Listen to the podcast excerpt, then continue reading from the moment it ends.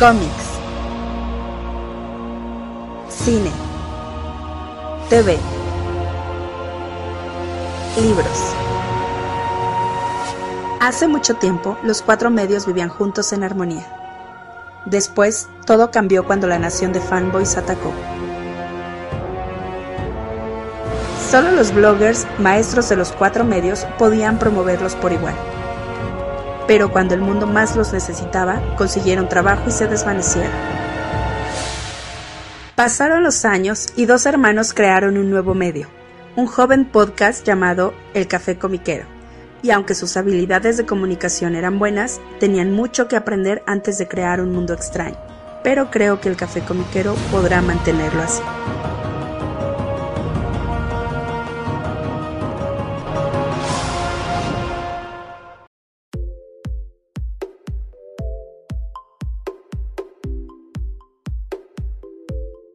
Hola, ¿qué tal? ¿Cómo están todos? Bienvenidos al nuevo episodio del Café Comiquero. Les saluda como cada semana su amigo Carmix. Ya, y su amigo Rul, la, este, ¿cómo era? Salamanrata mutante. Salamanrata, eh, está bonito. Así es, mi hermano. Pues bueno, les recordamos que este programa se llama El Café Comiquero y nos pueden escuchar cada semana a través de los diferentes servicios de streaming en Spotify, Apple Podcasts, Google Podcasts, donde quiera que escuchen sus, podcasts, ahí nos encuentran. Y también en YouTube, ahí aparece el programa en formato de video, con una, bonita imagen nada más de ahí de fondo y, todo el audio que, que pueden escuchar en el programa. Y también en nuestras redes sociales, en Facebook, Twitter e Instagram, Café Comiquero. Ahí aparece el link para descargar el programa en formato MP3 en archive.org. Eh, si les es más conveniente, ahí lo encuentran.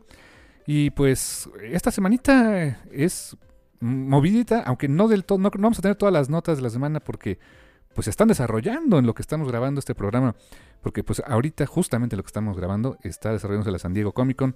Eh, pues el regreso propiamente de la San Diego Comic Con como se estilaba prepandemia, obviamente con pues todavía restricciones, los cuidados que pues espero sigan tomando por el, aquello de que pues hay una quinta ola en todo el mundo, no nada más en México. Así que pues síganse cuidando en ese aspecto. Eh, al menos se ve en las fotos de amigos que andan por allá, por cierto, este, eh, por ejemplo, este, eh, ay, se me fue su nombre, se, se, llama Raúl también, pero se me fue su nombre, pero que está allá en este, en buen amigo.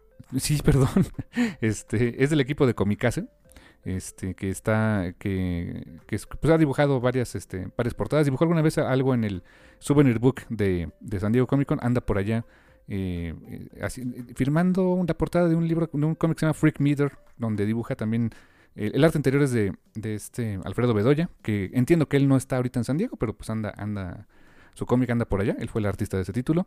Y varios, varios este, mexicanos más que andan por allá, eh, profesionales y no profesionales del medio, que andan de visita, pues qué padre que la estén pasando bien. Y por lo que he visto, pues sí se, ve que se cuidan, que sí están con el cubrebocas, que sí están este, pues, eh, respetando esas normas. Ojalá que regresen con bien y no nos traigan más variantes. O sea, traigan variantes de portada si quieren, pero variantes del COVID, esos de plano no. Y pues bueno, pues como decía, en este momento se desarrollan varias noticias y hay varias cositas interesantes que han salido eh, de diferentes paneles. Faltan más cosas por anunciar, evidentemente, pero pues ya hay cosas padres por ahí que, hemos visto, ¿no, mi hermano? Oh, sí. Bueno, si tú, dices que no, pues no. También que, no eran de, ahí, ¿eh? Lo, primerito que, que, Porque digo que también hay que, hay que platicar de cómics, ¿no? digo eso cada rato, pero la verdad es que siempre hablamos de cómics. Bueno, creo que es, deberíamos, debería darnos, o sea, yo debería darnos a nosotros al programa como que más crédito, pero bueno, en fin. Em, e, es que también en la semana, o sea, en esta semana salieron los este, solicits de Marvel. Ya ven que parte de la industria, o sea, esos, esas cositas que así son, no me gustan, pero ya que te avisan con tres meses de antelación lo que va a salir, ¿no? O sea, ahorita están saliendo lo que las sorpresas que nos llegarían en octubre. Pero bueno, en fin, cada quien. Eh, me llamó la atención, dentro de todo, obviamente, o sea, cada quien sus gustos. Hay muchas cosas ahí en Marvel, hay, para todos, ¿no? Hay mucho Star Wars, hay este, hay mucho mutante, hay mucho Avenger, bla, bla, bla, bla. Hay un cómic que me llamó la atención, es un, es un número único, es un, es un especial, eh, como de Halloween. Ok. Se llama Crypt of Shadows. Y es, ¿Qué? Crypto Pero dilo otra vez. Crypt of Shadows, estilo Bane, ¿no? Ok. Eh, es, es una antología, va a haber muchas personas escribiendo y dibujando este. El número va a estar, va a estar gordito. Y me llamó la atención los personajes, o sea, que van a estar como que. eh, por lo que entiendo, o sea, sí es antología, pero va a haber como que una historia principal y hay distintos personajes que van a estar participando. El, el elenco se me hizo raro, pero dije, alright, I'm down. Está Laura Kinney, Moon Knight, Elsa Bloodstone, eh, Werewolf by Midnight y Man-Thing. Ok. Achis, achis, ok. Está medio. Como que eh, aventaron toda la pared y a ver qué pegó, ¿no? Exactamente, exactamente eso, que esa, es- esa es mi impresión, como que, pues a ver qué, qué pega, o sea, por algo que dé miedo en general, ah, pues estos, órale, a ver, y hasta hacemos un especial de Halloween para sacar dinero, ¿no? Hasta el- el- lo que me llamó la atención es que hasta el logo está así estilo, este, mm, eh, pues cómic de los 60, 70 de Marvel, ¿no? O sea, dices, ok, está, está, está, está tierno, me gustó, Eh, no sé, es una noticia si quieren muy boba, pero, pero me dio gusto, por, o sea, me- los personajes, todos esos personajes me caen bien, así que eh, yo creo que se va a comprar. A ver, repite otra vez la alineación porque se oyó acá. Ver, es esta Laura Kinney. Laura, es Wolverine, Laura Mm. Kinney. Moon Knight, Moon Knight, ok. Sí, Elsa Bloodstone, sí. Ujú. Werewolf by Midnight y Manting. Wow. ok. Ok. Mira, de Moon Knight no me extraña. O sea, digo, pues, Ay, está- sí, yo soy fan, ¿eh? Yo de- desde hace muchos años. y, y bueno, Werewolf by Night, pues, eh, pues sí, o sea, ahí apareció Moon Knight. Eh, así que yo creo que este, aparte es un hombre lobo, ¿no? ¿Qué puede pasar? ¿Qué puede malir sal? Manting, fíjate que de Manting me, me cayó bien cuando tuvo ahí un- una, vamos a decirle miniserie entre el año pasado y este año, en donde eh, fue como que un caso y eh, era la excusa para poner al pobre hombre porque me entero que es un, es un dude, pero como que atrapado en el cuerpo de una cosa, en fin. Eh, y fue la excusa para irlo poniendo como que en diferentes settings con distintos personajes, que los Avengers, que los eh, Defenders, que un poquito de Fantastic Four, que de X-Men, no sé qué. Y cuando leí el yo, yo no lo había pelado, leí el de X-Men y me gustó bastante. Este, todavía no he podido conseguir todos los, los números. Este, nada más tengo el de X-Men y el de Avengers. El de Avengers está los dos, el de X-Men está muy bueno. Y desde ahí como que me cayó bien, dije, ok, está, está, está- está padre el dude, ¿no? Y verlo ahora de como que de vuelta en, este, ahora en, un- en otro número único y demás, dije, ok, ok. También fue un bonito selling point, ¿saben? Mira, qué buena onda. Justo eh, hace poquito, en estos días estuve leyendo, me leí todo el, el ómnibus, bueno, eh, ómnibus, ja. Es un bonito hardcover grande de Howard the Duck, de Chip Zdarsky y Joe Quiñones. Y efectivamente, no me acordaba de eso, de que el pato tenía mucho que ver con, con este, con Manting. O sea, pues de hecho, es que Manting es el nexo de las realidades, en- bueno, uno de los nexos. Y no estoy muy seguro, pero creo que tiene mucho que ver el cómo llegó el pato aquí. Seguramente la regó y por eso llegó el pato. Eh, pues sí, y este, y, y justo lo, me- justo Howard lo menciona así de, viajan a un pantano, de repente está, ah, su compinche que con la que se juntó ahí este Howard, ah, se me fue su nombre, y eso que lo acabo de leer, ah, qué, ma- qué mala memoria, este, pero es, es la chica que, la chica que comió pato Skrull, ¿te acuerdas? sí, la polimorfa, ¿eh? en fin. Exacto. Eh, viajan a un pantano y, y- y justamente dice, dice Howard, ah, pues esperaba ver aquí a mi viejo amigo Manting, pero no, no está. Dije, ah, sí es cierto. Que pues estos sí tienen, tienen, tienen que ver. O sea, qué buena onda. Eh, Justo, fíjate, hacía mucho que no me acordaba de Manting y ahorita resulta que va, va a tener una aparición nueva. Qué bueno. Está padre, está bonito. Bien, bien, bien, carnal, muy bien. Eh, pues también de Marvel, este, ya habías, ya habías comentado antes que Strange Academy continuaba, y qué bueno. Eh, y, más datitos de esto es que el título pues se renombra, bueno, más o menos, Strange Academy Finals. Obviamente pues se refiere a los exámenes finales porque pues ya es, ahora sí, ya, ya, ya va a terminar su, el, el primer año de actividades propiamente de la, de la escuelita, ¿no? Uy, es que si vieras en qué acaba el, el- digamos, vamos a, decir- a decirle así, el primer volumen de 18 números, dices, ah, sí, ya entendí por qué finales. Ok. Y regresa, y como bien apuntabas en el programa pasado, que ojalá así fuera, pues te lo confirmo, regresa el equipo creativo de eh, Humberto Ramos y Scotty Young. Bueno, Scotty Young escribiendo, Humberto Ramos en el arte. No estoy seguro si el pato, eh, creo que sí, por el, por el arte que vi, sí, sí parecen sus colores. Pero pues qué bueno que regrese todo el equipo. Me da mucho gusto que, que este Strange Academy continúe.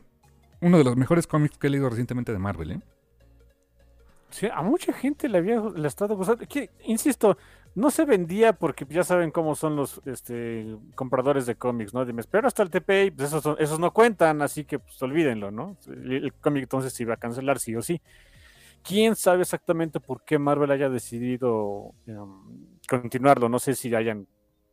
Ve- Veto a saber. Honestamente no sé por qué. Supongo que a nivel económico algo les, les convino por ahí. Veto a saber. Qué bueno que continuó. Sí, qué bueno. Y fíjate también, por cierto, ahorita que mencionabas a los trade waiters, o sea, los que esperamos por el trade, eh, me enteré que justamente de Strange Academy, sí, como alguna vez lo dije, ojalá hubiera, pues sí, va a haber, va a haber un, eh, un hardcover, eh, un, un, este, oversize hardcover de los 18 números del primer volumen.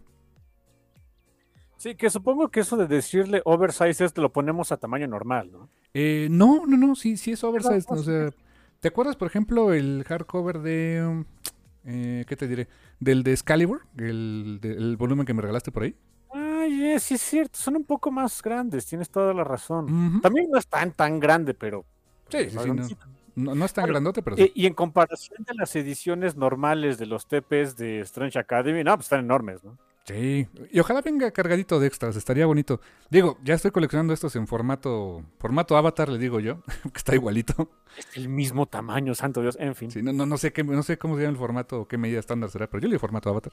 Eh, um, obviamente voy a comprar el TP del volumen 3 así, me queda clarísimo. Pero no estoy, no lo sé, Rick, eso... de- o sea, la verdad es que sí, siento que el arte también luciría muy bonito así en, en ese tamaño y pues si viene jugosito, pues en una de esas le hago double dip, ¿eh? Tema, un título de Marvel, eso es tan raro en ti.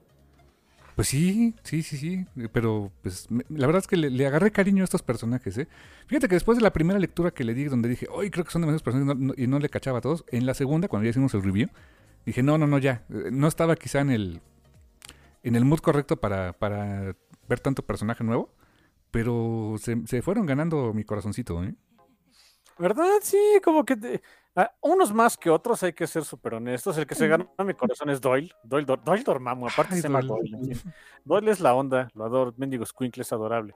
Ah, también el Frost Giant es la onda, a mí me cae bien. Ah, el Goose. Sí, Bueno, ¿Quién sabe cómo se pronuncia? No es Goose, ¿no? Ni es Goose, es como Goose o algo así. sí, quién sabe cómo se pronuncia en, en hielo. En idioma de Jotunheim o whatever. Ajá, exacto, pero ese me caía, me, me caía muy bien. Esta, este, Soy Levo, bueno, la, la chica zombie, mm, bien, o sea, y más que, como dices, va, va a tener más, más apariciones, ¿no? Sí, en, en Midnight Suns te digo que ella es como que el... Ella es el MacGuffin, o sea, se juntan para protegerla a ella, quién sabe por qué.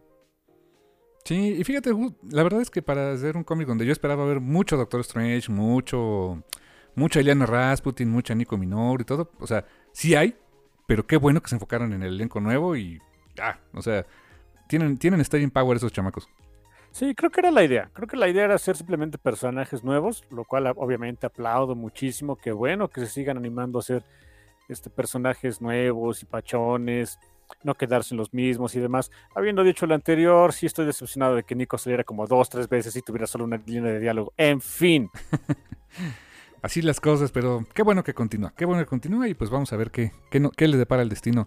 Este, o sea que, ¿cómo, cómo te dije hace rato? Pues como que volvieron a hacer su magia, ¿no? de que tenía tenían magia los creativos al hacer este cómic, yo de, ajá, es la Strange Academy. Es el punto, ¿verdad? Ah, bueno, ya, ya, es- estaba jugando, pero, pero más o menos. Y también en temas de cómics, pero cómics que eran de Marvel, pero ya no. Conan. Conan the Barbarian, ya habíamos comentado que sí, o sea, el, el título, bueno, el personaje, la franquicia, etcétera, eh, iba a continuar de la, ahora ya en Titan Comics. y digamos, eh, como ahora es a quien le da la licencia eh, eh, Heroic, no sé qué, Inc., que es el, este, la marca que tiene los derechos de, de las creaciones de Robert D. Howard en general, eh, menos Red Sonja, se está en IDW. Es una, es- es- Red Sonja sí está en un, un hueco legal ahí medio raro. ¿Medio? Sí, no, más medio bastante. O sea, y sí está medio gacho. Pero bueno, ojalá algún día se puedan volver a juntar. Pero anyway, eh, por fin, o sea, se, anu- se anunció hoy que en Titan Comics está el nuevo título de Conan, ya oficialmente un nuevo título, eh, al cual todavía no sé si va simplemente Conan, Conan the Barbarian, Savage Sword of Conan. todavía no se sabe, pero lo que sí se sabe es quién lo va a escribir, que es Jim Sop. Jim Sop siendo el escritor de eh, los últimos números, o, digamos el run post Jason Aaron, y antes del King Conan, que, pues ya, ya terminó. Entonces, esos números donde este, lo vimos eh, sucumbir a la maldición de una espada y visitar este, una, una, provincia que tiene todo que ver con Japón, pero total y not Japón, porque pues es, este, e, e, es ahí en, en la Iboria. Eh, buenas historias, o sea, la verdad, hubo gente que dijo, es que Jason Aaron dejó la vara muy alta y pues qué iba a hacer Jim Sop. Hizo cosas muy buenas, o sea, he estado leyendo el Conan viejito, el Conan de Roy Thomas, el Conan de John Buscema, y al mismo tiempo me tocó leer esto de Jim Sop. Y, te puedo decir que, o sea, digo, obviamente la, forma de escritura cambia, el tipo de arte cambia, desde luego, es más moderno, es una sensibilidad distinta.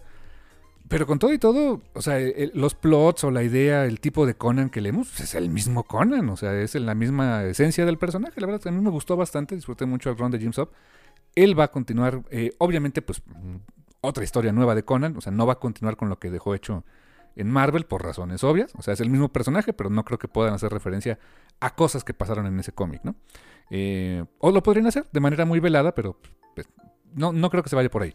El arte va a ser de Roberto de la Torre, artista que también trabajó con Jim Sub en el título de, este, Conan the Barbarian, en lo que le tocó trabajar en Marvel, y que además ha trabajado también en, otras series, eh, también de Marvel Comics, trabajó en, cosas de Valiant, por ahí hizo algo en DC.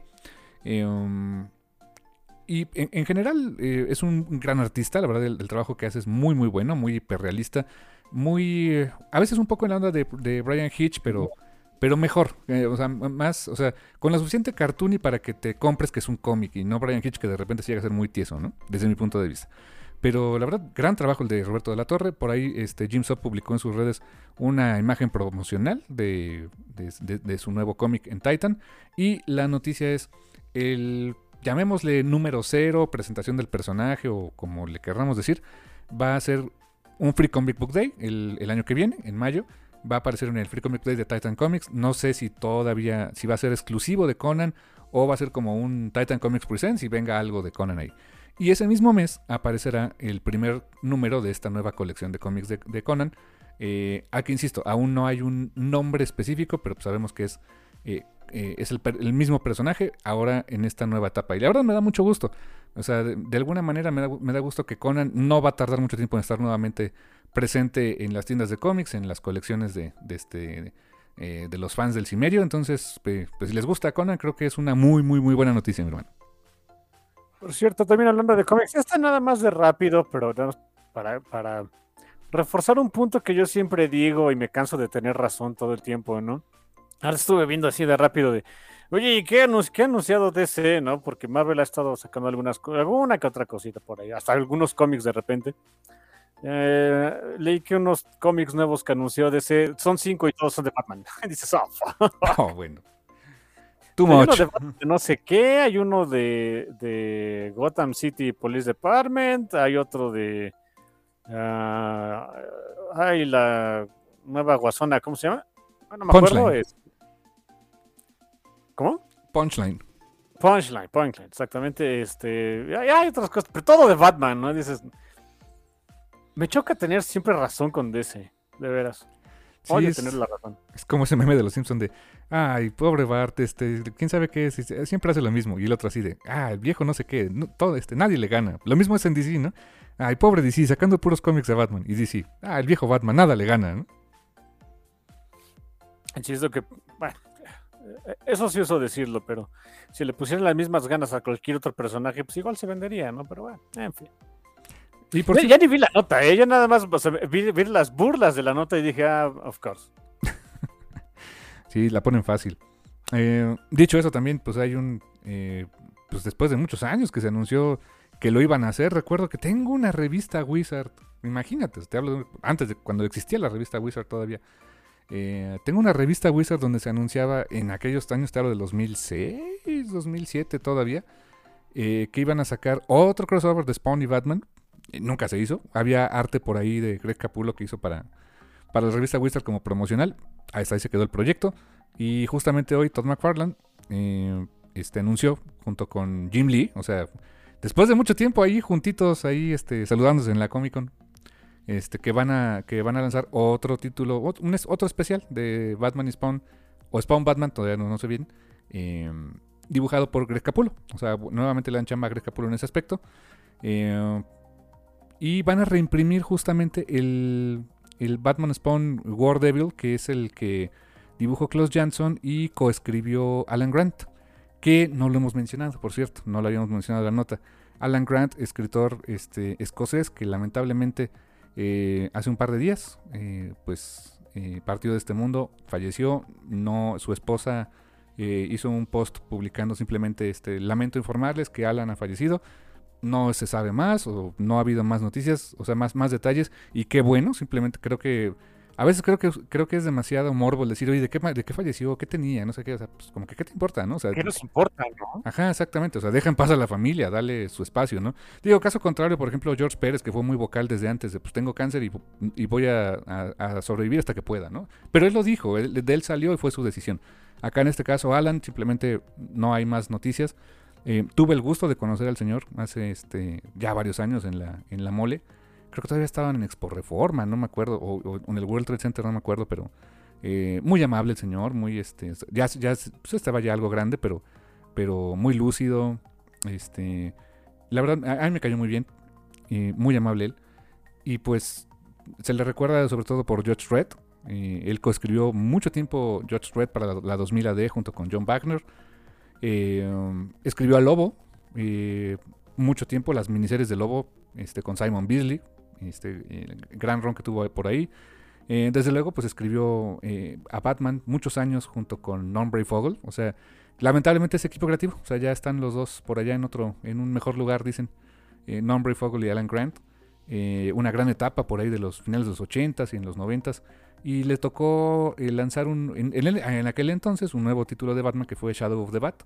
Con un, un arco que se llamó este, The Last Arkham, que el, el último Arkham que publicó aquí Editorial Beat hace muchísimos años. eh, de sus primeras ediciones grandecitas, después de pasar mucho tiempo por las ediciones chiquititas que eran, bueno, las que eran como media carta y que lanzaron lo de este mm, eh, Nights, Nightfall, Nights, en etcétera, en formato grande.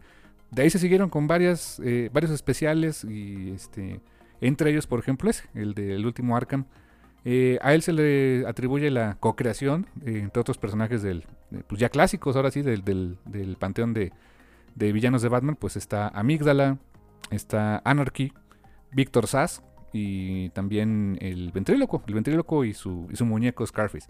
Personajes que todos ellos de una manera u otra, excepto Amígdala creo, han aparecido ya en, este, en películas, en animación, en diferentes medios. Entonces, este, pues eh, qué lástima, descanse en paz el, el buen Alan Grant.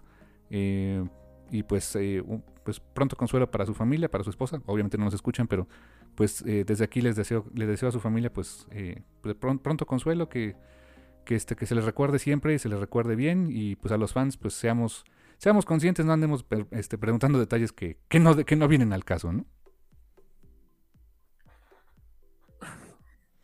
No quiero terminar como que en este, una nota baja. Aparte va poquito tiempo. ¿De qué más hablamos? Eh, del gatito. Yo quiero hablar del gatito. ok, ok, ok. Tengo muchas ganas de jugar ese juego y no sé ni cómo hacerlo.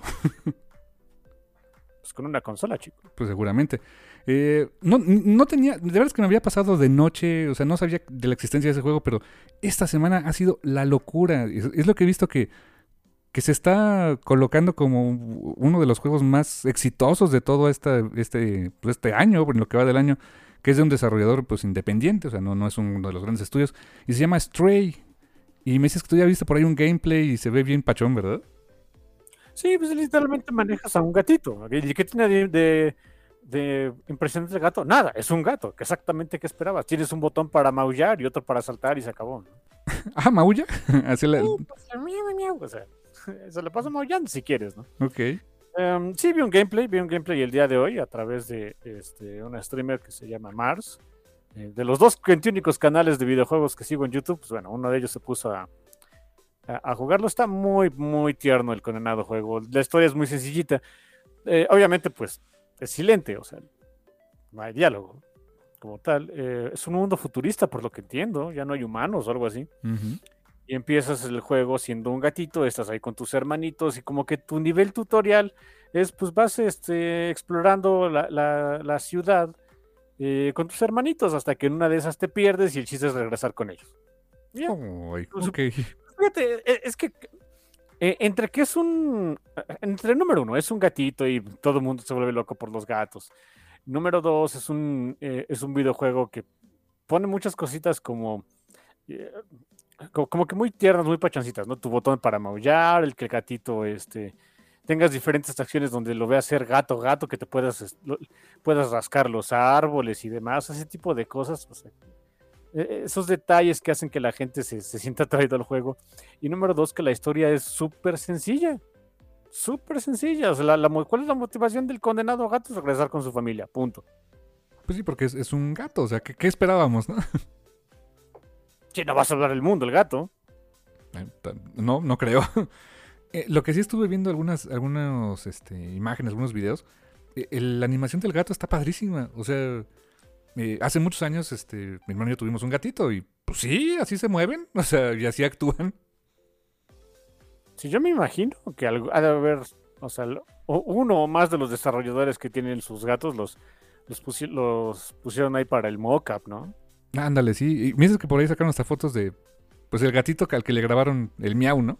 Le grabaron los miaus y, y entonces la gente ponía como que en respuestas a ese post a sus propios gatos viendo, o sea, viendo hacia la pantalla mientras ellos jugaban el juego, ¿no? Y, y hay un montón de esos y dices, ok. Como que no era tan difícil hacer un juego hit. con- es- no, es, no sé, más bien, no es difícil hacer un juego que sea así hit y exitoso cuando tienes el concepto adecuado. Sí, exacto. Yo me imagino los gatitos reales viendo el juego y van a decir, pues, ¿por qué ese gato no, no huele, no? O sea, ¿qué está pasando aquí? Huele. Sí, o sea, dices bullshit, pero bueno, pobres gatillos. Sí, sí, y estoy viendo que es pues, un exitazo el condenado juego, ¿eh? O sea, le está gustando mucho a la gente eh, y se está vendiendo, pues, lo, vende lo que quiere ahorita el gatito. Stray se llama, Stray, pues el- la traducción es, pues es un es callejero, o sea, es un, un gatito que de la calle, o sea, no que, se, que no es necesariamente perdido, pero pues eh, en la definición de eh, un stray es un gatito que pues o un perro que andan en la calle y no tienen dueño, o sea, ese es propiamente un eh, un stray, así se les llama. Y este, no sé, o sea, el- el arte, el concepto, ahora está muy, muy padre. No sé si haya para PC y mi PC aguante, pero si es así, pues a ver, lo intentaré. Quién sabe, ahorita busco, ahorita busco eso, pero bueno. Pues sí, bo- bonito detalle el del gatito. Otra cosa, por cierto, este, sí, de, de ver que tengo mi marca, todo mundo ya me avisó, ya, ya lo vi, I get it, este, hasta mi hermano me había avisado, pero ya como cinco o seis personas le ganaron. El día de hoy, ahorita que estamos grabando esto, el, el Marvel se anunció, es una serie, por ahorita estaba viendo rápidamente, es una serie animada de, de Spider-Man que se llama Freshman Year Que el año de, de novato, digamos. Y eh, no, no sé de qué vaya, no me interesa tampoco. El chiste es que sale Nico Minoru. Sí. Luego mi hermano, mira, ciertos mixed feelings, siempre cuando hay alguna adaptación este, de la gente que hace películas y series en Marvel, eh, porque algunas salen bien, otras no tanto, algunas pueden ser medio aburridas, no sé. Mira, lo que ayude a que me traigan de, de vuelta al cómics de Runaways, whatever, estoy a bordo, no me importa, ¿no?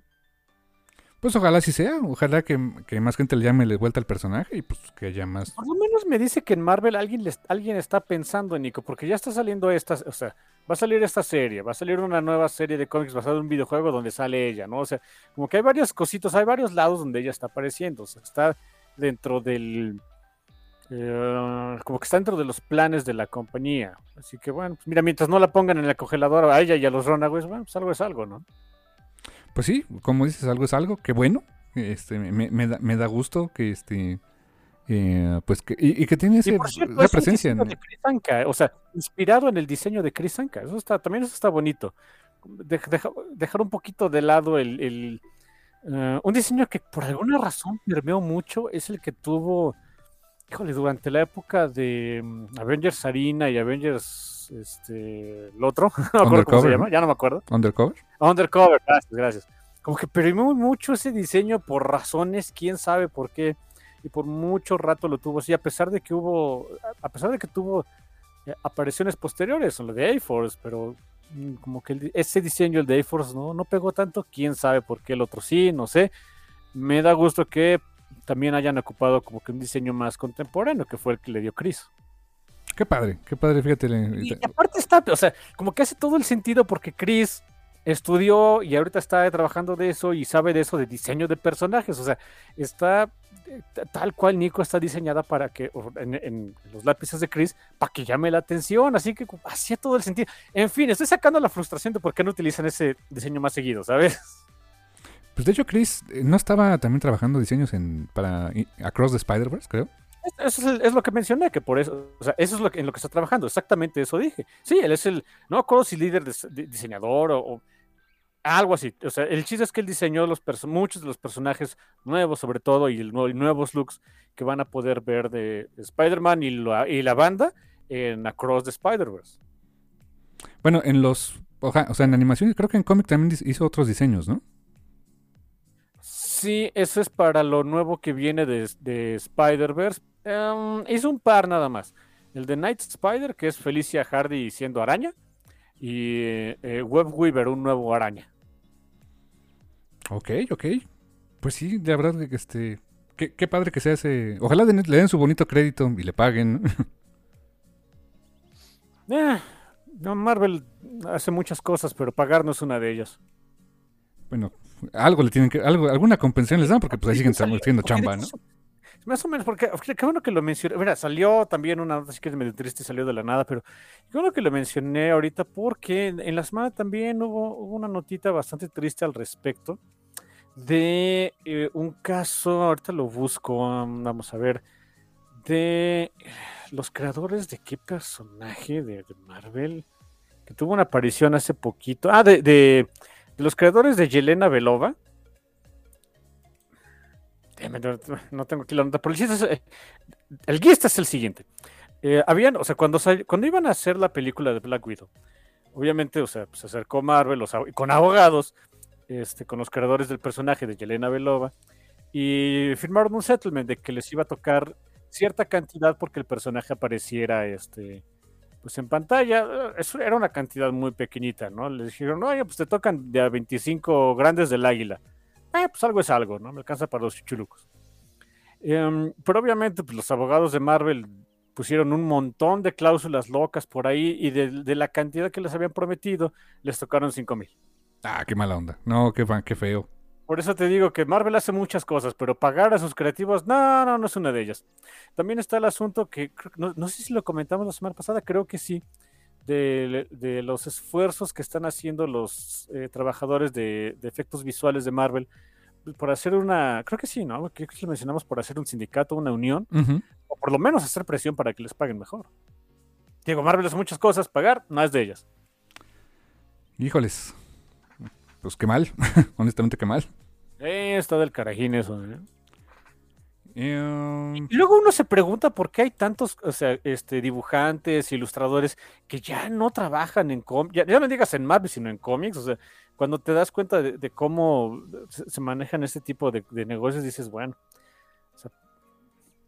ni, qué decirles, ¿no? Sí, claro, claro, o sea, no, no, se les puede reclamar y pues eh, evidentemente pues si tienen una mejor oferta eh, fuera del medio del cómic, o sea, pues por supuesto lo van a tomar, ¿no? Y quien hace su cómic independiente, pues también, o sea, hay gente que le va muy bien con eso, pienso en Stefan Sejic, por ejemplo. Digo, no, no son todos los casos, pero pues hay muchos escritores y dibujantes que han hecho su cómic independiente y, de eso viven. O sea, es gente que prefiere trabajar en, el, este, en sus propios proyectos. Sí, bueno, es que también suena feo, pero luego decir, oye, algo, eh, algo que me da más que, que trabajar para una compañía haciendo cómics, pues hay muchas cosas, ¿no? Así que mm, se van por otro lado. está feo, ¿eh? Está bastante feo. Pero bueno, para también, como, pues, como dices, ¿no? Para tratar de no quedar en una nota baja. Eh, hablando de creativos, de creativos este, que han tenido pues, una etapa larguísima en Marvel, y, a quien particularmente admiro mucho por esa etapa, eh, Chris Claremont va a volver a escribir X-Men. Sí, ¿de qué es esto? Este, justamente ahorita abrí el, la nota es ¿qué? ¿Extreme X-Men? ¿Qué es esto? Extreme X-Men, eh, sí. Extreme X-Men, sí. bueno, es un. O sea, el título ya existió. Existió hace muchos años. Uy, sí. este, por ahí de la época de, pues sí, de Morrison, cuando estaba al frente del título y estaba Poptopia en el lado de Uncanny X-Men, surgió este tercer título que era Extreme X-Men, con arte de Salvador La Roca, que tuvo la, la particularidad de ser, si no el primero, quizás sí de los primeros en, en llevar el coloreo digital directo a lápices, o sea, sin pasar por, este, por un entintado tradicional, eh, cosa que no, no era el estándar de la industria. Hoy existe el entintado digital y el coloreo digital también, pero y el trazo digital, pero en aquel tiempo era como muy eh, lo normal era que tenías el tenías pasas- tenías el lápiz, tintas y ya a través del color digital que ya tenía tiempo en los 90 cuando pues, a veces experimentaban mucho con colores digitales no siempre les quedaban muy bonitos. eh, pues ya en los 2000 lo refinan el proceso y se les ocurre eh, probar con eso, de, colorear digitalmente sobre lápices. Tiene un look, o sea, tengo por ahí el número uno o dos de aquel cómic y se veía chistoso, o sea, se veía raro, no, no, no se veía mal, pero como que no se veía tan acabado. Eh, y entiendo que van a hacer lo mismo, o sea, como que van a volver a, tomar, o al menos se ve muy parecido. No sé si ya vayan a, hacer 100% digital el trabajo ahora con Salvador La Roca, pero se, se parece mucho. Eh, y va a ser una miniserie eh, ubicada en ese periodo de tiempo de, Extreme X-Men. O sea, está, se supone en continuidad, pero dentro de aquella etapa. Eh, y pues prácticamente digo, la protagonista de la serie, o sea, la que se lleva este, el, arco principal, va a ser Kitty Pride. Kitty Pride y Loki. ¡Eh, Loki! Hace rato no se del dragoncillo. Y sí, están los personajes de aquella época. Está, está Sage, está Storm con el look que tenía en aquella época, Gambit, eh, Logan, bueno, Wolverine con un traje muy parecido al de Ultimate, ahora que lo pienso. Rogue con su traje rojo, eh, Bishop eh, este, en su traje acá de motociclista sin moto. Y, este y Biker, Biker Kitty Pride. Mira, lo dijo Emma una vez y no me canso de repetirlo. Ah, no, se lo dijo Sinister. Em, Kitty se vestía con, con el este Lost and Found de la escuela de Javier, ¿eh? así que cualquier cosa es una, es una mejora. Y mira, era la época en que todos se vestían de motociclistas sin moto, así que pues no me, no me quedo que era el Lost and Found, ¿eh? Mejor eso a cirquero sin circo. Y no, y no me refiero al resto de los trajes de, de X-Men. No, no, no, no, no. Dios, ¿te acuerdas el traje verde con los roller skates de Kitty? Hijo. Tanto Dios. Era el running gag en la época, ¿eh? De, de, de Claremont y, y en su momento de... eh, de John Byrne ya no, pero más bien de, de Claremont y Dave Cockrum, cu- cuando regresó el título, era el running gag de, de encontrarle el traje más ridículo y más feo que le puedas encontrar a esta Kitty Pride. Y ella feliz de usarlo, ¿eh? Sí, con todo de que era básicamente la hijita de Claremont. Sí. Increíble. Sí, básicamente. O a lo mejor hasta por eso lo hacían, no sé. Pues sí, porque siempre era como que lo que destacaba. Ah, te metes también, ese es un buen... O sea, es un buen punto porque, digo, sí, se vestía del carajo, pero bien que me acuerdo, ¿no?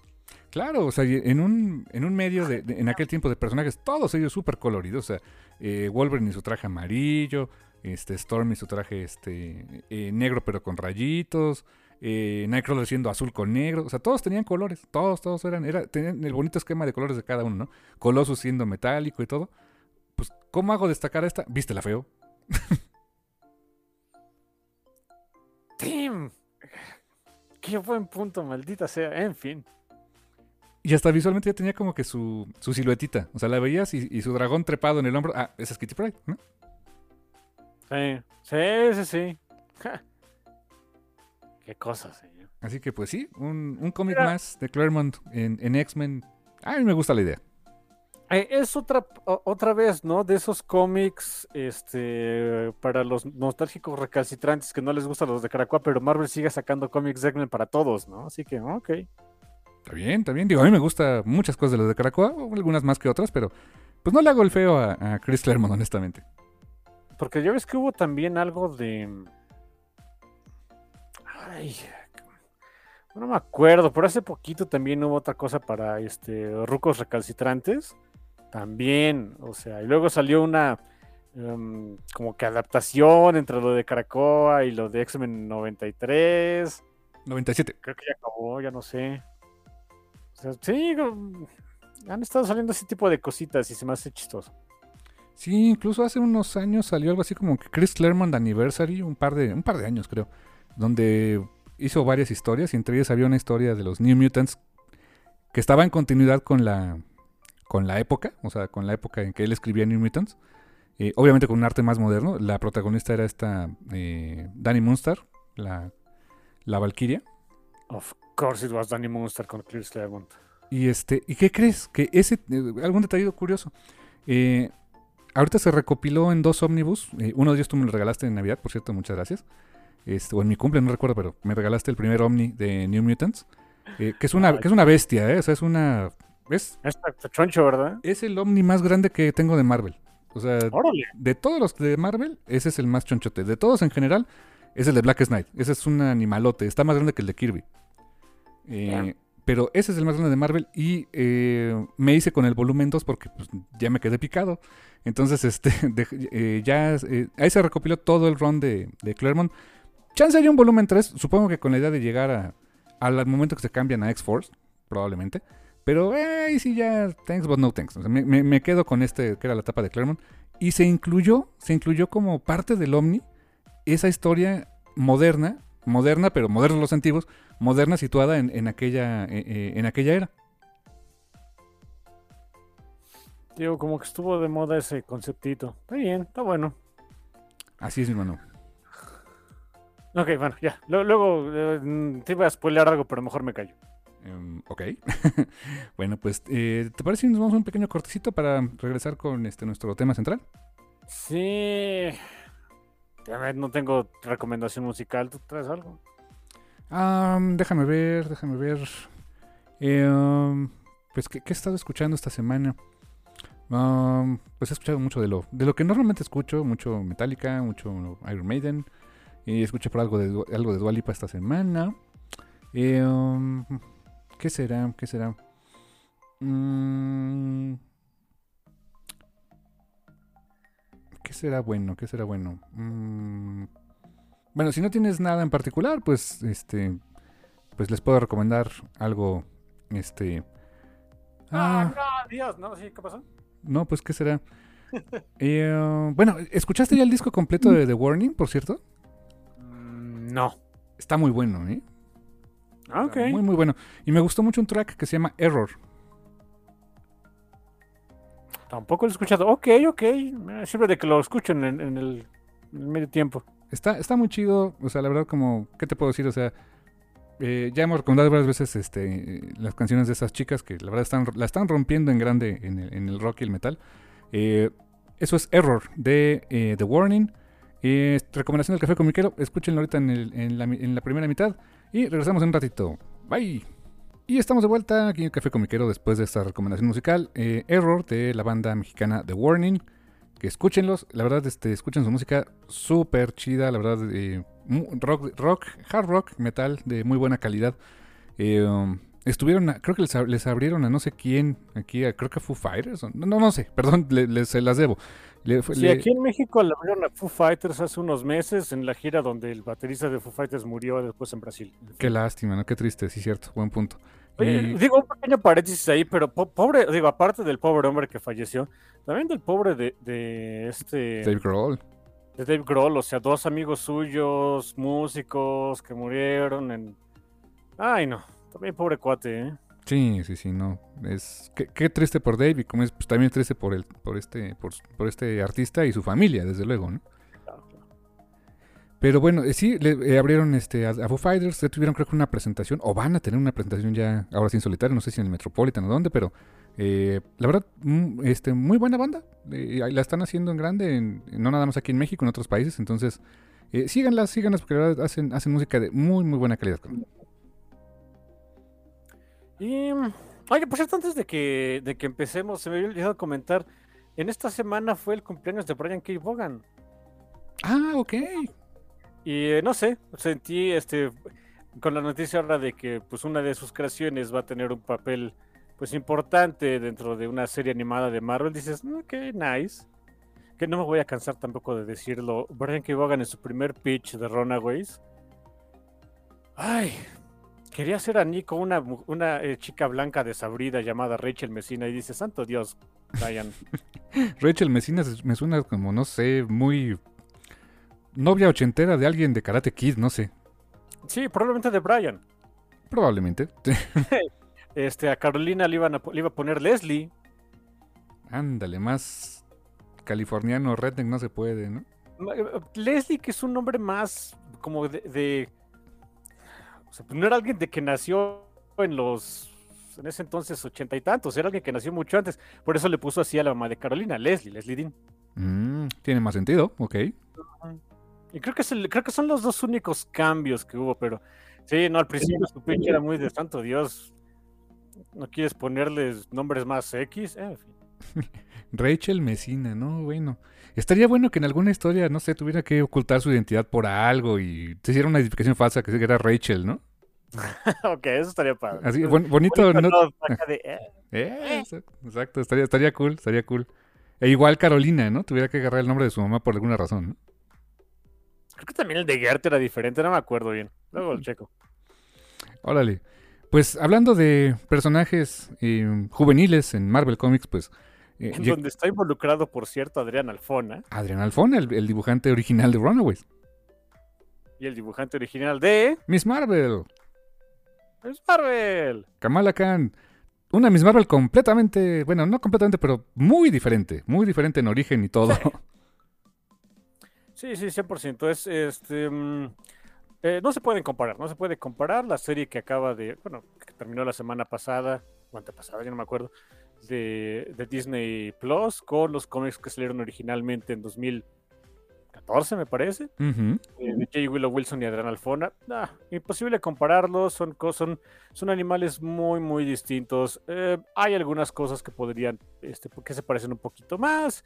Eh, pues básicamente los personajes. Los personajes son los que tienen, eh, fuera de los poderes de Kamala y su origen, tienen, o sea, la misma. Siento que los personajes tienen la misma esencia. Co- Con, diferencia de uno en particular, y, en ese- y- no me quejo, que es Camran, pero bueno. Sí, exacto. Y, también la propia, la propia Kamala, mm, pues sí es algo, o sea, más igual de los poderes, es algo diferente respecto a la Miss Marvel de los cómics, ¿no? En, en su personalidad. Eh, creo, que era, creo que era mucho más, en los cómics era como más, mm, como que tenía más confianza en sí misma. Aquí siento que al principio eh, esta versión de Kamala era un poquito más, este, como más, más, más, no sé, más tímida, más introvertidilla. Mm, no sé, dude, mira, es que el asunto, mira, vamos a empezar, dude, mira, antes de, antes de empezar en eso, porque, porque está bueno, está, está bueno este asunto, pues créditos completos, ¿no? Venga. A ver, la creación de la, de la este, serie es de, de Bisha K. K. Ali, em, todo el elenco y el equipo. Perdón, el MVD me sobrepasa, por, a veces me sobrepasa. Eh, Bilal Falah, Adil El Arbi y eh, Miran Menon, eh, Sharmin Obaid Chinoy fueron los directores. Los escritores son un resto. Principalmente Bisha K. Ali. eh, está acreditado por ahí Adrián Alfona, Aisha Buri, Will Dunn, Kate eh, Gridmond, Sophie Miller. Evidentemente debe estar acreditada J. Willow Wilson. Sencillamente creo, e- ella y Adrián Alfona crearon el desgraciado personaje, ¿no? Ey. Bradley, Matthew Cho- Chauncey, ok. Eh, Chauncey. Ch- Chauncey. ¿Quién se llamaba Chauncey? Chauncey Billups de los, este, Ah, Pistones Claro. y, un osito miniatura en Dragon Age Inquisition, pero bueno. Sí, es cierto. Chauncey Billups, ya me acordé. Sabir Pirazda, eh, Fátima Asgar, Freddy eh, Cyborn y Sana Amanat, que fue este, también la productora por ahí. Eh, actores, hay un restísimo de actores, eh, como en todas las producciones de, de Marvel Studios, terminan enfocándose en un grupo más pequeño, que en este caso no lo sentí tan pequeño, porque evidentemente está Iman Belani como Kamala Khan, eh, que la vez en todos los episodios, Matt Lintz como Bruno Carelli, que no están todos, pero también tiene un, eh, a cada rato acompa- acompaña a Kamala, pero bueno, Zenobia Shroff como un- Khan, su mamá de, de Kamala, que también tiene mucho papel protagónico dentro de la serie. Eh, órale, ok, me gusta cómo se escribe este nombre, Jasmine Fletcher, porque es, es una nueva forma de escribir Jasmine, es Y-A-S-M-W-N. Nunca había este, visto a alguien que se llamara así. A ver si aquí no se pone creativo en el registro civil, ¿no? Para ahora que lleven si- exactamente. Si ustedes viven en México, en algún lado de América Latina, eh, porque les digo, este, pues uno que vive en México y América Latina, ese nombre lo escriben como quieren. Así, y, y esta es una nueva iteración, me gustó. Bueno, la señorita Jasmine, ¿qué? Jasmine Fletcher interpreta a Nakia, Nakia Badir, eh, Rish Shah como Kamran y otros tantos, ¿no? Mohan Kapoor y eh, como Yusuf Khan, Sagar Shai como Amir Khan. De ahí para abajo son muchos personajes secundarios. Y algo que me llamó la atención es que, a pesar de que sí sigue este, esta serie, sigue la fórmula de, de manejar un elenco chiquito, mm, Kamala nunca está, o sea, siempre sale acompañada de alguien, ¿eh? En la mayoría de, los casos. Sí, sí, normalmente es... Hay muy pocas escenas donde se le ve así en modo brooding o que esté pasando por, no sé, este, alguna, alguna etapa ahí... Quizá como que cuando entra en modo, modo de ensoñaciones o así, la llegamos a ver un poco más sola, pero en general siempre está Claro. acompañada, ¿no? Pero es un ratito, vaya. Ya, pero, pero digo, no es, no es como en otras series donde hay... mu- Como, qué bueno que lo mencionas, no hay mucho brooding. O de que estás... ¿Se acuerdan de Moon Knight? Hay mucho brooding por ahí. Ahí sí lo vemos solo muchas veces. ¿O no? O, o- o no exactamente, pero bueno, por ejemplo, las primeras escenas donde conocemos a este... ah, ¿El insecto cómo se llamaba? ¿Steve? Ah, este Steve Grant, Steven Grant. Grant. Se la pasa hablando consigo mismo. Sí. Y, y- y en cambio Kamala no. O sea, bueno, o el, la actriz Iman Belani, ella no, normalmente siempre está interactuando con otras personas. Se me hizo, se me hizo curioso la, la forma de llevar al personaje, pero bueno.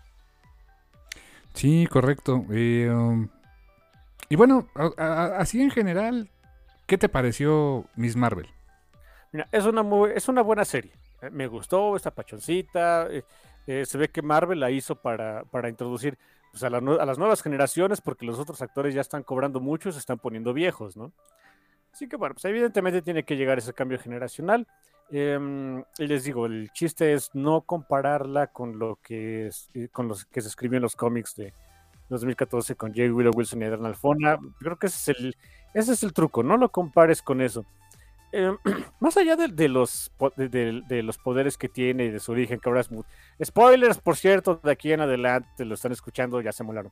Em, o sea, ahora es mutante en vez de, de Inhuman, etcétera. Más allá de eso, em, el- su motivación de, de- ni siquiera tanto la motivación, es era como que una, una parte muy canija de, su conflicto y de su formación como personaje en el cómic sí no existe en la serie. Eh, creo que está hasta gratis de repente. Pueden checar el número uno, creo que hasta el dos de la serie original de Miss Marvel. Y el, y el conflicto empieza porque Kamala, o sea, em, eh, sus papás son todavía, o sea, si, si creen que sus papás son estrictos aquí en la serie, pues en, la- en los cómics eran mucho más. Eh, y Kamala se, se- en vez de ir a la Avenger Con, se va a una fiesta, a una fiesta normal, así, este, de, de chamacos de Nueva Jersey, ¿no? Y, les- y le caen las, las nieblas Terrigen y de ahí desarrolla poderes. Y su, su gran conflicto es que ella no quería ser la niña rara que venía de, eh, de- de Pakistán, que sus papás le ponían comida rara para el almuerzo y que no le permitían salir y demás. Y cuando, por lo que entiendo, cuando te, cuando eres un, cuando tenías- tienes genes de inhumano y te, te ponen tus nieblas locas y te dan tus poderes, como que estás en una especie de, de capullo chistoso y cuando lo rompes, ya sales acá este nuevo y chistoso como, no sé, como perro, como cabezón, tienes un montón de cabello, no puedes hablar, vete tú a saber. Y en la primera escena que vemos de Kamala saliendo de ese capullo raro, en realidad sale Miss Marvel, o sea, Carol Danvers. Kamala, o sea, literalmente era su, su deseo de no quiero ser Kamala, quiero ser como mi ídola. Y es, es esa parte que, que aquí no está. O sea, la saltan por completo. Aquí simplemente es este fan from hell de, eh, de Carol Danvers. Le digo a mi hermano que se me hace muy raro, ¿no? De, ok, la, la Avenger que menos ha estado en el planeta, pero ah, ok, eh, todo el mundo tiene fans, me queda claro, ¿no?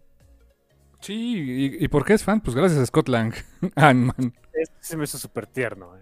Sí, porque resulta que Ant-Man es nuestra competencia, tiene un podcast. Alguna vez me dijo mi hermano, ¿sabes? Que si hicieran un, un o sea, en, en Marvel Studios, hicieran un mock-up de, de un podcast de Scott Lang, donde más bien invitara a Luis a hablar de los eventos de, eh, de Endgame en adelante y que me lo contara estilo Luis, Estaría fantástico. ah, yo sí lo escuchaba, ¿eh? Sería increíble tener ese actor haciendo el, haciendo el resumen, ¿no? De, de, de dónde estamos, ¿no? Sí, este, eh, Paul Rudd de repente nada más tratando de interrumpir, pero poquito, así no le pagas tanto, o sea, ah, estaría chistoso. Eh, y, y entonces, bueno, aquí el, digo, el asunto es que, pues, Kamala es más bien fan de Carol, ¿no? Y, y hasta tiene su, su canal ahí de, de, de, de YouTube, Slot Baby Productions. Ah, Oye, por cierto, ah, fuck, ok, otra, otro paréntesis, perdón. Em, ah, creo- para, para mí vale la pena, mucho la pena mencionarlo. Ahorita que me acordé de canales de YouTube, esta semana se cumplieron 10 años de Game Grumps Ah, y tienen un récord. Salvo por un día en 2015, desde que, desde que nació ese canal, todos los días han subido un video. Guau. Guau. Todo, todos, todos, todos los días. Al menos uno. Al menos el, el video del, del, del juego del, del día. Si no es que a veces hasta dos. Pero al menos, salvo por un día en 2015, siempre han subido algo. Eso se le llama Eh, constancia y no pedazos, ¿eh? Sí, es un resto de trabajar, de veras, ¿eh? increíble. Este. Y adoro ese par de, de babosos, de veras, son la onda. En fin, Mis respetos, ¿eh? Eh, I salute you. sí, en serio, es- se quita uno el sombrero. Eh, bueno, regresando con Kamala, que digo que este tiene su canal y demás, es o sea, un setting muy lindo, ¿eh? O sea, en el primer capítulo que es lo que vemos es un setting muy pachón, rápidamente la conocemos, pero aquí digo, e- eso que decías de que, de que sentías que, que era como que más tímida y más, o sea, quizá por cómo empieza el, el capítulo, ¿no? De que este, la gente medio la ignora, le, le, le invaden el casillero, etcétera. Ok, va, pero no tiene la misma, o, por lo menos lo que yo siento, que no tiene la misma, o sea, sí es insegura, pero no de la misma manera, no tiene la inseguridad de, sí, no quisiera ser este, morenita y bajita y chistosa y venir de, de familia rara, quisiera ser este, una rubia de metro ochenta con superpoderes, no tiene esa inseguridad. Tiene otras, pero no esa. Sí, exacto. Eh, De hecho, la siento muy. ¿Cómo te diré? O sea, si hay algo que, no le preocupa en la vida es eh, su origen, su etnia, su este, eh, su cultura. E- ella lo abraza, o sea, lo abraza así. O sea, sabe que es una chica este, de origen pakistaní que vive en Jersey, que vive en Estados Unidos y está inmersa en esa cultura. Pero el, el abrazar la cultura de sus papás todo eso, creo que no le representa ningún problema, salvo el tema de su mamá que es no salgas, no hagas todo. O sea, pero eso, ¿qué adolescente no vivió eso, no? Sí, que, que, insisto, ¿no? En los cómics sí su mamá es más canija, ¿eh? O sea, sí es como que, oye, bájele dos este, rayitas, señora Munibacán. Sí, acá, acá no tanto. O sea, sí, sí llega a ser este. Pues, sobre todo si es la mamá preocupona, ¿no? O sea, que, Sí, que no le pase nada a mi hija, ¿no? Exactamente. eh, pues un bonito cambio considerando la- las diferencias de tiempos, ¿no? Sí, exacto. Y sabes qué? que hasta con la mamá llega, bueno, ya pues mi generación llega a empatizar de, pues tuvo su etapa rebelde y este le gustaba este Bruce Springsteen, Bon Jovi, o sea, e- e- ella fue la rebelde de su generación, ¿no? O sea, le tocó ser eso. Ahora le toca ser la mamá que pues tiene que entender a su hija, pero pero no tanto, ¿no? o sea, no puede dejar de ser mamá, ¿no? Sí, sí, claro. La canijo, sí, esa parte, digo, se me hizo pachona, se me hizo bonita. Fíjate que en, en general comparto tu opinión de que la serie me gustó. Me gustó en general. mm, salvo. Yo creo que, no sé. Me gustó cómo empezó y cómo acabó. Pero hubo varios. Hubo como. Creo que los capítulos 3, 4 y 5 que. Te voy a decir la verdad. Se me hicieron. mm, pesadillos. O sea, de repente. eh, siento que estuvieron por varios lados. Como que. eh, los que, que creo que siempre es el gran dolor de Marvel en general que sus antagonistas, sus villanos, que en este caso fueron los, los clandestinos o clandestine, basados muy, muy, muy en espíritu nomás en un cómic de Alan Davis para Marvel, eh, pues la neta pasaron sin pena ni gloria, ¿eh? O sea, no, no, no se me hicieron interesantes para nada, no, no, no, este, no resonaban para nada, se me hicieron pues, planos y, y nos deshicimos de ellos muy rápido, ¿no? Al grado de que el capítulo final, pues de hecho, ni, ni, ni sus luces, ¿no? Si acaso Cameron, que tiene, tiene un arco pues, más interesante, que tiene que ver con ellos, como que sirvieron para ese propósito, para, para llevar a Cameron a donde lo querían llevar. Pero pues terminan por, este, desdibujarse muy rápido. Eh, digo, pero el, arranque de la serie, o sea, los capítulos 1 y 2, desde todo el estilo que acompañó a la serie, el hecho de que, eh, de que Kamala es, es fan, es fan de Marvel, o sea, es fan de los personajes, específicamente de Carol, pero, o sea, está inmersa en esa cultura que creo que lo platicamos la semana pasada, de, de mm, esta fase 4 del universo Marvel. Yo creo que el, el- el tema en común ha sido de el mundo post-Endgame y cómo afecta a la cultura en general del mundo, de la gente. O sea, hablábamos eh, la semana pasada de que pues está Nuevo Asgard, que ahora es una, un, un lugar turístico donde conviven eh, asgardianos, este, niños lobo y extraterrestres y todo. Y es perfectamente normal. Insisto, a ver, que, a ver cómo me ponen el mensajito de que los X-Men son odiados por por un mundo que los deben proteger si algún día quieren llevar esa idea, porque pues, como que no, no, no me cuadra, ¿no? Eh, eh, habíamos, pe- eh, por ejemplo, en Hawkeye vimos mucho el tema de que este a Hawkeye lo reconocen en la, en, la calle, le piden autógrafos, a este a, Falcon le piden una foto, hay un musical bastante feíto de, de este basado en los Avengers. O sea, ya son, son mainstream, ¿no? Y ahora que hay una convención que, pues, no es una convención de cómics, es una convención sobre los superhéroes. Y Kamala es un fan de todo eso. Eh, Eso, eso la verdad está... eh, eh, Por cierto, sí, por cierto, me encantó esa convención porque ¿de qué era la convención? Buy shit. ah, buy your shit. Lo- Sí, el, el- el sueño, el sueño mojado de todos los directivos de Disney es ve y compra porquerías. Claro, porque puedes comprar de todo, ¿no? Martillitos de Thor y, y este subirte a juegos de Ant-Man y cosas así, ¿no? Sí, no sé, pero es básicamente buy our shit, nada más. Yo me quedé de, ok. Un poco transparentes sus este, motivaciones, Disney, pero en fin. Que por esto se lleva a cabo el, el- el- el evento en Camp League, que es el, el campamento donde entrenaba Steve Rogers. Digo, para hacerlo más este eh, más auténtico, más ¿no? Marvel, ¿no? Exactamente. Eh, Eh, y, y toda esa, esa motivación, esa me gustó mucho y me gustó que me gustó todo el, el ambiente gráfico que le diseñaron. eh, pues cuando entra eh, esa- esos momentos que obviamente como los personajes dentro de la historia no los ven, pero nosotros sí, eh, grafitis que se mueven, que hacen este, alusiones a Carol Danvers, eh, um, los momentos en- de ensoñación que llega a tener esta, esta, esta Kamala con Cameron y cómo se, cómo se lo imagina. Muy, de, repente el lenguaje de los emojis representados en, cosas cotidianas de la calle.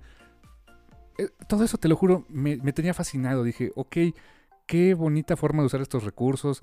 Eh, en espíritu me recordaba mucho a Scott Pilgrim. Eh, por cierto, este, los directores de, la serie dijeron sí. O sea, esos dos capítulos son 100% de influencia de la película de Scott Pilgrim. pues, tiene mucho este, ese espíritu. Y sí, se nota. La verdad es que me gustó mucho. Me dije, ok, qué, qué- qué propuesta tan refrescante, visualmente atractiva, diferente.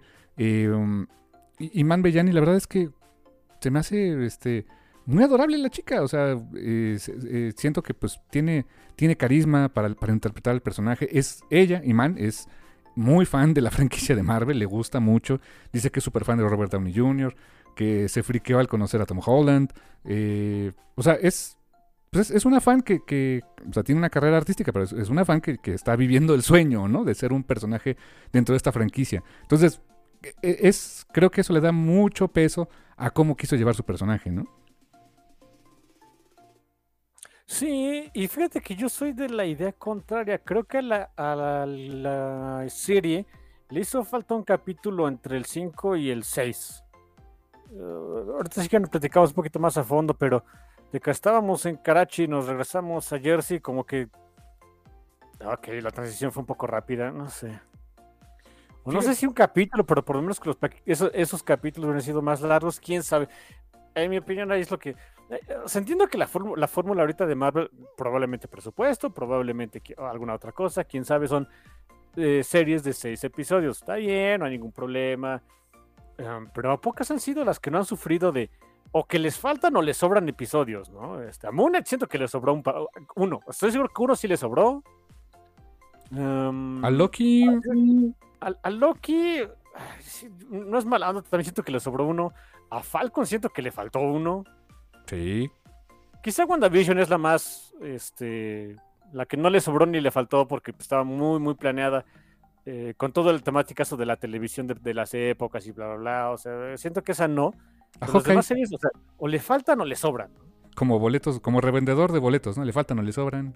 Sí, exactamente. Y, y aquí, por ejemplo, yo siento que le, que le faltó un poquito eh, en esa, para mí, o sea, esa transición de, estar en Karachi, eh, Pakistán, a, Nueva Jersey, Estados Unidos, fue de, ok, está bien, eh, roll with the punches, pero una, una, una, transición un poquito más suave me hubiera, gustado más, eh, whatever. En fin, no sé. nunca me gustan los, los ¿cómo decirlo? Los formatos rígidos cuando cuentas una historia, ¿no? Marvel tiene muy rígido lo de seis episodios, mmm, quién sabe. Parece que ya les ya están aplicando la de hacer el TPB, pero en, en serie, ¿no? Que no el TPB era de seis, de seis números, ¿no? Es un punto, es un punto, sí, sí. Y, hasta en cómics le, le, varían un poquito, ¿eh? O sea, si es serie regular, pues órale, tu TPB cada seis números. Si es una miniserie, de cinco, ¿no? Así que como que tienes más margen por ahí de, con, con qué jugar, en fin. Sí. Eh, mira, otra cosa que, que, mm, la serie hace muy, muy bien y que ahí también se parece mucho, sobre todo a la a la serie de, que por cierto son 60 hijos números de J. Willow Wilson, 5 años ininterrumpidos, eh, es que el elenco de apoyo es buenísimo. Le da mucho sabor a la serie. Como debe de ser, o sea, la verdad es que el, personaje es, está muy padre, pero solito no se sostiene, o sea, ninguna historia realmente. ¿eh? Hasta Moon Knight, que era básicamente el mismo personaje otras veces, tenía un elenco de apoyo eh, pues, interesante. Otra vez, menos el villano, que honestamente pues, no se me hacía gran cosa, ¿no? Pero pero sí, o sea, el elenco de apoyo tiene que ser algo este, vital para este tipo de series, ¿no? Porque cuando no hay buen elenco de apoyo, híjole, ya sea serie de televisión, no, de streaming o, serie de cómics, se sufre. Si aquí, o sea, los personajes sobre, o sea, eh, que empezamos con un, elenco más chiquito, ¿no? Bruno, su, cuate y, y, Nakia, que yo, por cierto, ahí me voy enterando cómo se pronuncia ese nombre. Yo siempre lo mal pronunciaba, creí que era Nakia, ahora voy entrando es Nakia. Eh, Pachón, porque como que representa los dos lados de Kamala, ¿no? Esto, también esto se me hizo curioso, eh, porque Bruno, pues es, no sé si aquí lo manejaron, probablemente no, pero bueno, en los cómics es como, es este, también es hijo de inmigrantes, pero italianos, ¿no? Pero él, pero como que es más normal que seas, este, inmigrante italiano en Nueva Jersey, Nueva York, y en Estados Unidos que pakistaní, así que bueno, tienes, tiene ese lado como que su, su, amigo, más bien su amigo el blanquito, y, y, por el otro lado está Nakia, ¿no? Que aquí está un poco más palidita, pero bueno, whatever. Eh, pero que Nakia sí abraza más su lado musulmán. Sí, parece como que Kamala está en medio, ¿no? Eso, eso exactamente que estás diciendo, eso, esa era la intención de J. Willow Wilson desde el principio, ¿sabes? De que estuviera en medio de esos dos mundos, ¿no? Uh -huh, sí, es, o sea, que, que la, que sí tuviera muchísimo de, de, de, musulmana y de pakistaní, etcétera, pero el setting tenía que ser 100% estadounidense y cosas, o sea, eh, que es más o menos la juventud que a ella le tocó. Esa era su intención. Y le salió, le salió en, en el cómic y aquí en la, en la, serie creo que lo retrataron bastante bien. O sea, Kamala va este, a su templo, a su... ¡Ay! Mosquita, ¿no? Este, mezquita, perdón, mosquita. perdón. Es que es mosque, ¿no? En inglés, pero bueno. Eh, más, me voy entrando que masjid es la palabra en árabe para mezquita. Fíjate. Eh, bueno, va a la mezquita, o sea, sí sigue sus tradiciones, lo de la boda de su hermano, que estuvo bonito, o sea, hay hasta ahí su número medio, medio Bollywood, ¿no? O sea, donde... Que por cierto, o sea, e, eso de que cada rato rompan en, en baile, o sea, nice, entre, sí, entre que sí, ok, sí es Bollywood, por supuesto, pero hay mucho, eh, le di una releída a mis números favoritos de Miss Marvel este, en estas semanas, hay mucho de eso también, ¿eh? Sí, o sea, de, de, sí abrazan mucho la, este, la cultura, y, pero no lo hacen como algo, lo hacen como creo que algo orgánico, porque finalmente este, la señorita Willow Wilson, pues, lo, es eso, ¿no? O sea, lo está reflejando de la mejor manera, ¿no? Sí, es, hay, hay, mucho, estoy seguro que hay mucho de autobiográfico por ahí. Que por cierto, hacen cameo, hace cameos, hace un cameo aquí la señorita. Willow Wilson, me, me dio gusto verla. Sí, es súper tierna, qué bonito. Y Adriana Alfona sale mencionado varias veces, ¿eh? Sí, como debe ser. También sale, digo, hay una, es un momentito nada más ahí en la, en la placa del colegio al que asisten este Kamala, Nakia, Bruno, el Coles College, no sé qué rayos, eh, donde están pues básicamente todos los creadores ahí de, de Miss Marvel, ¿no? O sea, una placa, una placa dedicada a Jake Willow Wilson, a Adriana Alfona, Nico León, etcétera, etcétera, uh -huh. etcétera qué padre, aunque sea, aunque sea la mención, pues estuvo bonito. Takeshi Miyazawa, creo que también se le mencionó, ¿no? Ah, Miyazawa, por supuesto, sí, sí, sí. Fíjense, ¿no? O sea, eh, A Adrián Alfona y a Takeshi Miyazawa le, la- Miyazawa le encargaron en dos épocas distintas de Marvel un cómic este, de corte juvenil orientado a revitalizar los cómics este, de, de la línea Marvel. En diferentes etapas, sí es cierto, ¿eh? Cuando eran los tsunamis y luego ya después no sé qué fueron, pero ya no eran de, o sea, ya no eran de los nuevos cuando hicieron Miss Marvel, ¿estás de acuerdo, no? Sí, no, para nada. Sí, ahora ¿cómo se llaman los nuevos? Stormbreakers, ¿no? Son los, lo- como que los nuevos, los nuevos talentos, ¿no? Eh, Que, que aquí son nada más como cinco o seis personas, pero está bien. Sí, no, los de tsunamis eran Son buenísimos, por cierto, pero bueno. Sí, sí, sí. Pero sí tienes razón, este, eh, eh, qué, qué- qué bonito que le hicieron ese reconocimiento, homenaje. Ojalá que también les den, les den un varo, insisto, que les toque algo. Hasta Mirka Andolfo por ahí este, puso eh, bien emocionada ella este, en sus redes sociales que decide, mira, aparece mi nombre en Miss Marvel, ¿no? Me dices que porque fue quien creó a... ¿Quién fue? A Red, A Red Dagger, Dagger, cuando ¿verdad? Kamala se va, se va a Karachi, a- a Pakistán, y que sale Red Dagger, eh, esos, ese número en donde aparece por primera vez lo dibujó, lo dibujó Mirka Andolfo. Sí tuvo que cubrir, me parece que ahí estaba dibujando Nico León y, lo- y lo tuvo que cubrir por razones, no me acuerdo cuál. eh, y a ella le tocó hacer el diseño de Red Dagger. Así que no, pues con razón. Y, y feliz, feliz está Mirka pre- este, presumiendo su crédito. Pues, es- es- es- yo estaría igual, ¿eh? Estuvo muy pachón. Em, mira, otras cosas positivas por ahí de, de Miss Marvel. Fíjate que otro, otro cambio. eh, eh, eh, aquí sí quería mencionar el cambio porque dije, "Uy, iba a estar medio. Me gustó que, que Soy no fuera tan bitch, honestamente. Sí, en el cómic es mucho más. O sea, eh, es más este. Rachel McAdams en Chicas Pesadas, ¿eh? Y, y- sobre todo que lo hacía como que con. Hasta con una sonrisa, ¿no? Le, hacía. No, no exactamente burla, pero. eh, En medio mala onda, medio no, le, le preguntaba a Nakia y a, y a Kamala, oye, no sé, no las encierran en sus casas en los fines de semana, güey. Creo que una de esas le dice a Kamala que, que hasta hueles a curry y ya me voy y dices, fuck you, dude, ¿no? Qué bueno que nos saltamos esa parte. Aquí es nada más um, la, la self-absorbed, ¿no? O sea, está en, su, en su mundo, en sus videos de TikTok y se acabó, pero no es tan canija. A, a mí en lo personal digo, ay, qué bueno. No, está bien, no, no, no quería odiarte al principio, ¿no? Fíjate que también, detallito curioso, bueno, este. En la Avenger, en la Avenger Con que hacen su concurso de cosplay, ¿no? O sea, cosplay, así le dicen cosplay, o sea, la palabra ya llegó para quedarse, ¿no? Este, desde hace años, pero ya pues, es más, es más de uso común, ¿no? Eh, hacen su concurso de cosplay de personaje de Miss Marvel, perdón, de, sí, de Captain Marvel. Eh, le echó un friego de ganas esta Kamala a su traje, Bruno le ayudó, o sea, es, es el cómo fueron armando su traje y en su cabeza todo su plan estaba súper chido. Eh, es cuando se manifiestan los poderes de Kamala por primera vez con el, el brazalete, el bangle. Eh, um, y vemos a esta eh, Zoe vestida de este, de la primera versión de Miss Marvel, o sea, de Carol Danvers en los 70s, ¿no? Con ese traje azul. Bueno, eso es como que una mezcla, ¿no? Porque es, es el diseño de los 70s, pero con el traje, con los colores este, modernos, que es el azul, el rojo y el amarillo. Exacto, y, y que lo dicen, así, ah, creo que lo dice Kamala así, ah, pero su traje ni siquiera es este eh, accurate, o sea, como que no, no es, no es el, el- no es el bueno, ¿no? Y pues el bonito guiño guiño de que pues en, en su momento ese era el bueno, ¿no? Ese era el original de alguna manera, ¿no? Sí, mira, no es mala onda. Los trajes de, de Miss, Miss Marvel, eh, Carol Danvers. Miren, el, el- quizá el negro no era el mejor, pero holy shit, tenía peores, ¿eh? El, el negro tenía, o sea, al, al menos eh, visualmente estaba balanceado. El, el- el original con, el- con- o sea, con los colores así, la bufandita y todo así de, mm, no. Estaba por todos lados, ¿eh? Y Binary, pues, era, era, la pues, era una entidad, o sea, estaba medio... O sea, era, no sé, la versión Super Saiyajin de, de Carol, ¿no? No, sí. Y los colores, es, es que el esquema era el inverso, ¿no? Era, era con rojo y blanco. O sea, ah. Carol nunca llevó el esquema de Photon, ¿verdad? No que yo sepa. No, no que yo recuerde. Que el, que el esquema de Photon me gustaba más, fíjate. Ah, bueno, en comparación de, de los primeros diseños de Miss Marvel, ah, no, pues sí, claro. Sí, la verdad.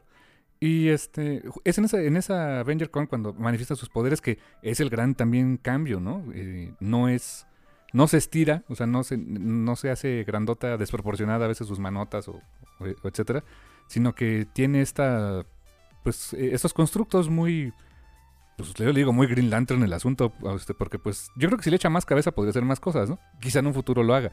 Pero básicamente es como constructos de luz sólida, ¿no?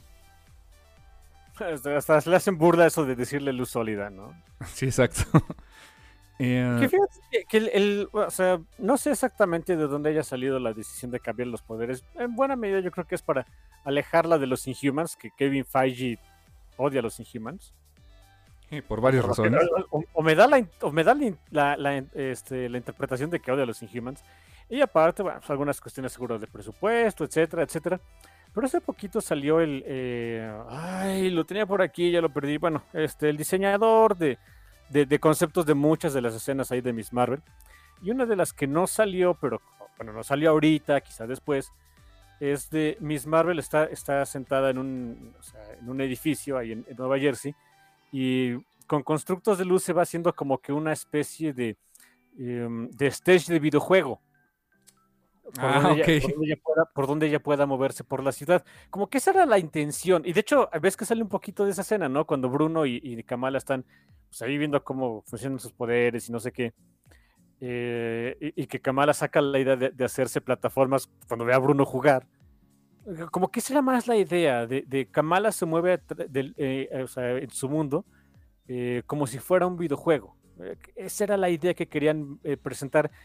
Quizá, quizá en esta primera temporada o en esta primera iteración de Kamala, como que, por lo menos es mi sentir, no le salió del todo bien. O, es que me lo tuvieron que explicar con bolitas y palitos. Eh, quizá en futuras versiones sea un poquito más visible, ¿no? Y yo creo que también uno de los de ese- eh, una de las razones de ese, de ese cambio, como esto, aparte de alejarla del concepto de que es Inhuman, porque los Inhumans ya les caen mal. eh, Bueno, a, a Kevin Feige obviamente por el Facebook que tiene con Hypermuter, ¿no? Por obvias razones. Eh, Sí, claro. eh, y que pues el producto... Nunca vi la serie de Inhumans. Ahí está en Disney Plus y tal vez algún día esté muy aburrido y la vea, no sé, pero no creo. Es- la verdad no creo, pero ahí está, ¿no? Si la quieren ver. Eh, que fue un fracaso. De hecho, no sé si te acuerdas que Inhumans estaba en el roster de películas de Marvel. O sea, es más, hace creo que dos años. Por ahí alguien hizo un post de, en un universo alterno, hoy se hubiera estrenado Inhumans, porque estaba en el roster de películas de, de- de Marvel. No prosperó, se fue a serie. Eh, yo creo que eso fue algo que le... Prosperó, se fue al demonio. Exacto, yo creo que eso fue algo que lo que le caló a Kevin Feige, así de que pues ya tenía yo la idea de hacer esto y pues ahora no.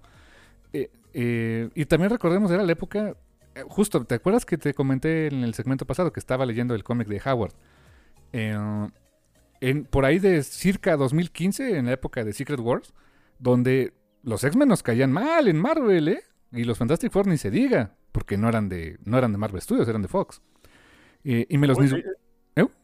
Sí, no, lo- los X-Men estaban en un vacío editorial canijo, las historias estaban medio abismales, ¿eh? Y durante mucho tiempo no hubo cómic de los Cuatro Fantásticos. Estaban en diferentes lugares.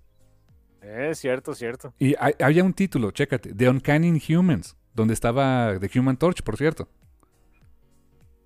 Ah, pues sí, que es el esposo de Crystal, creo.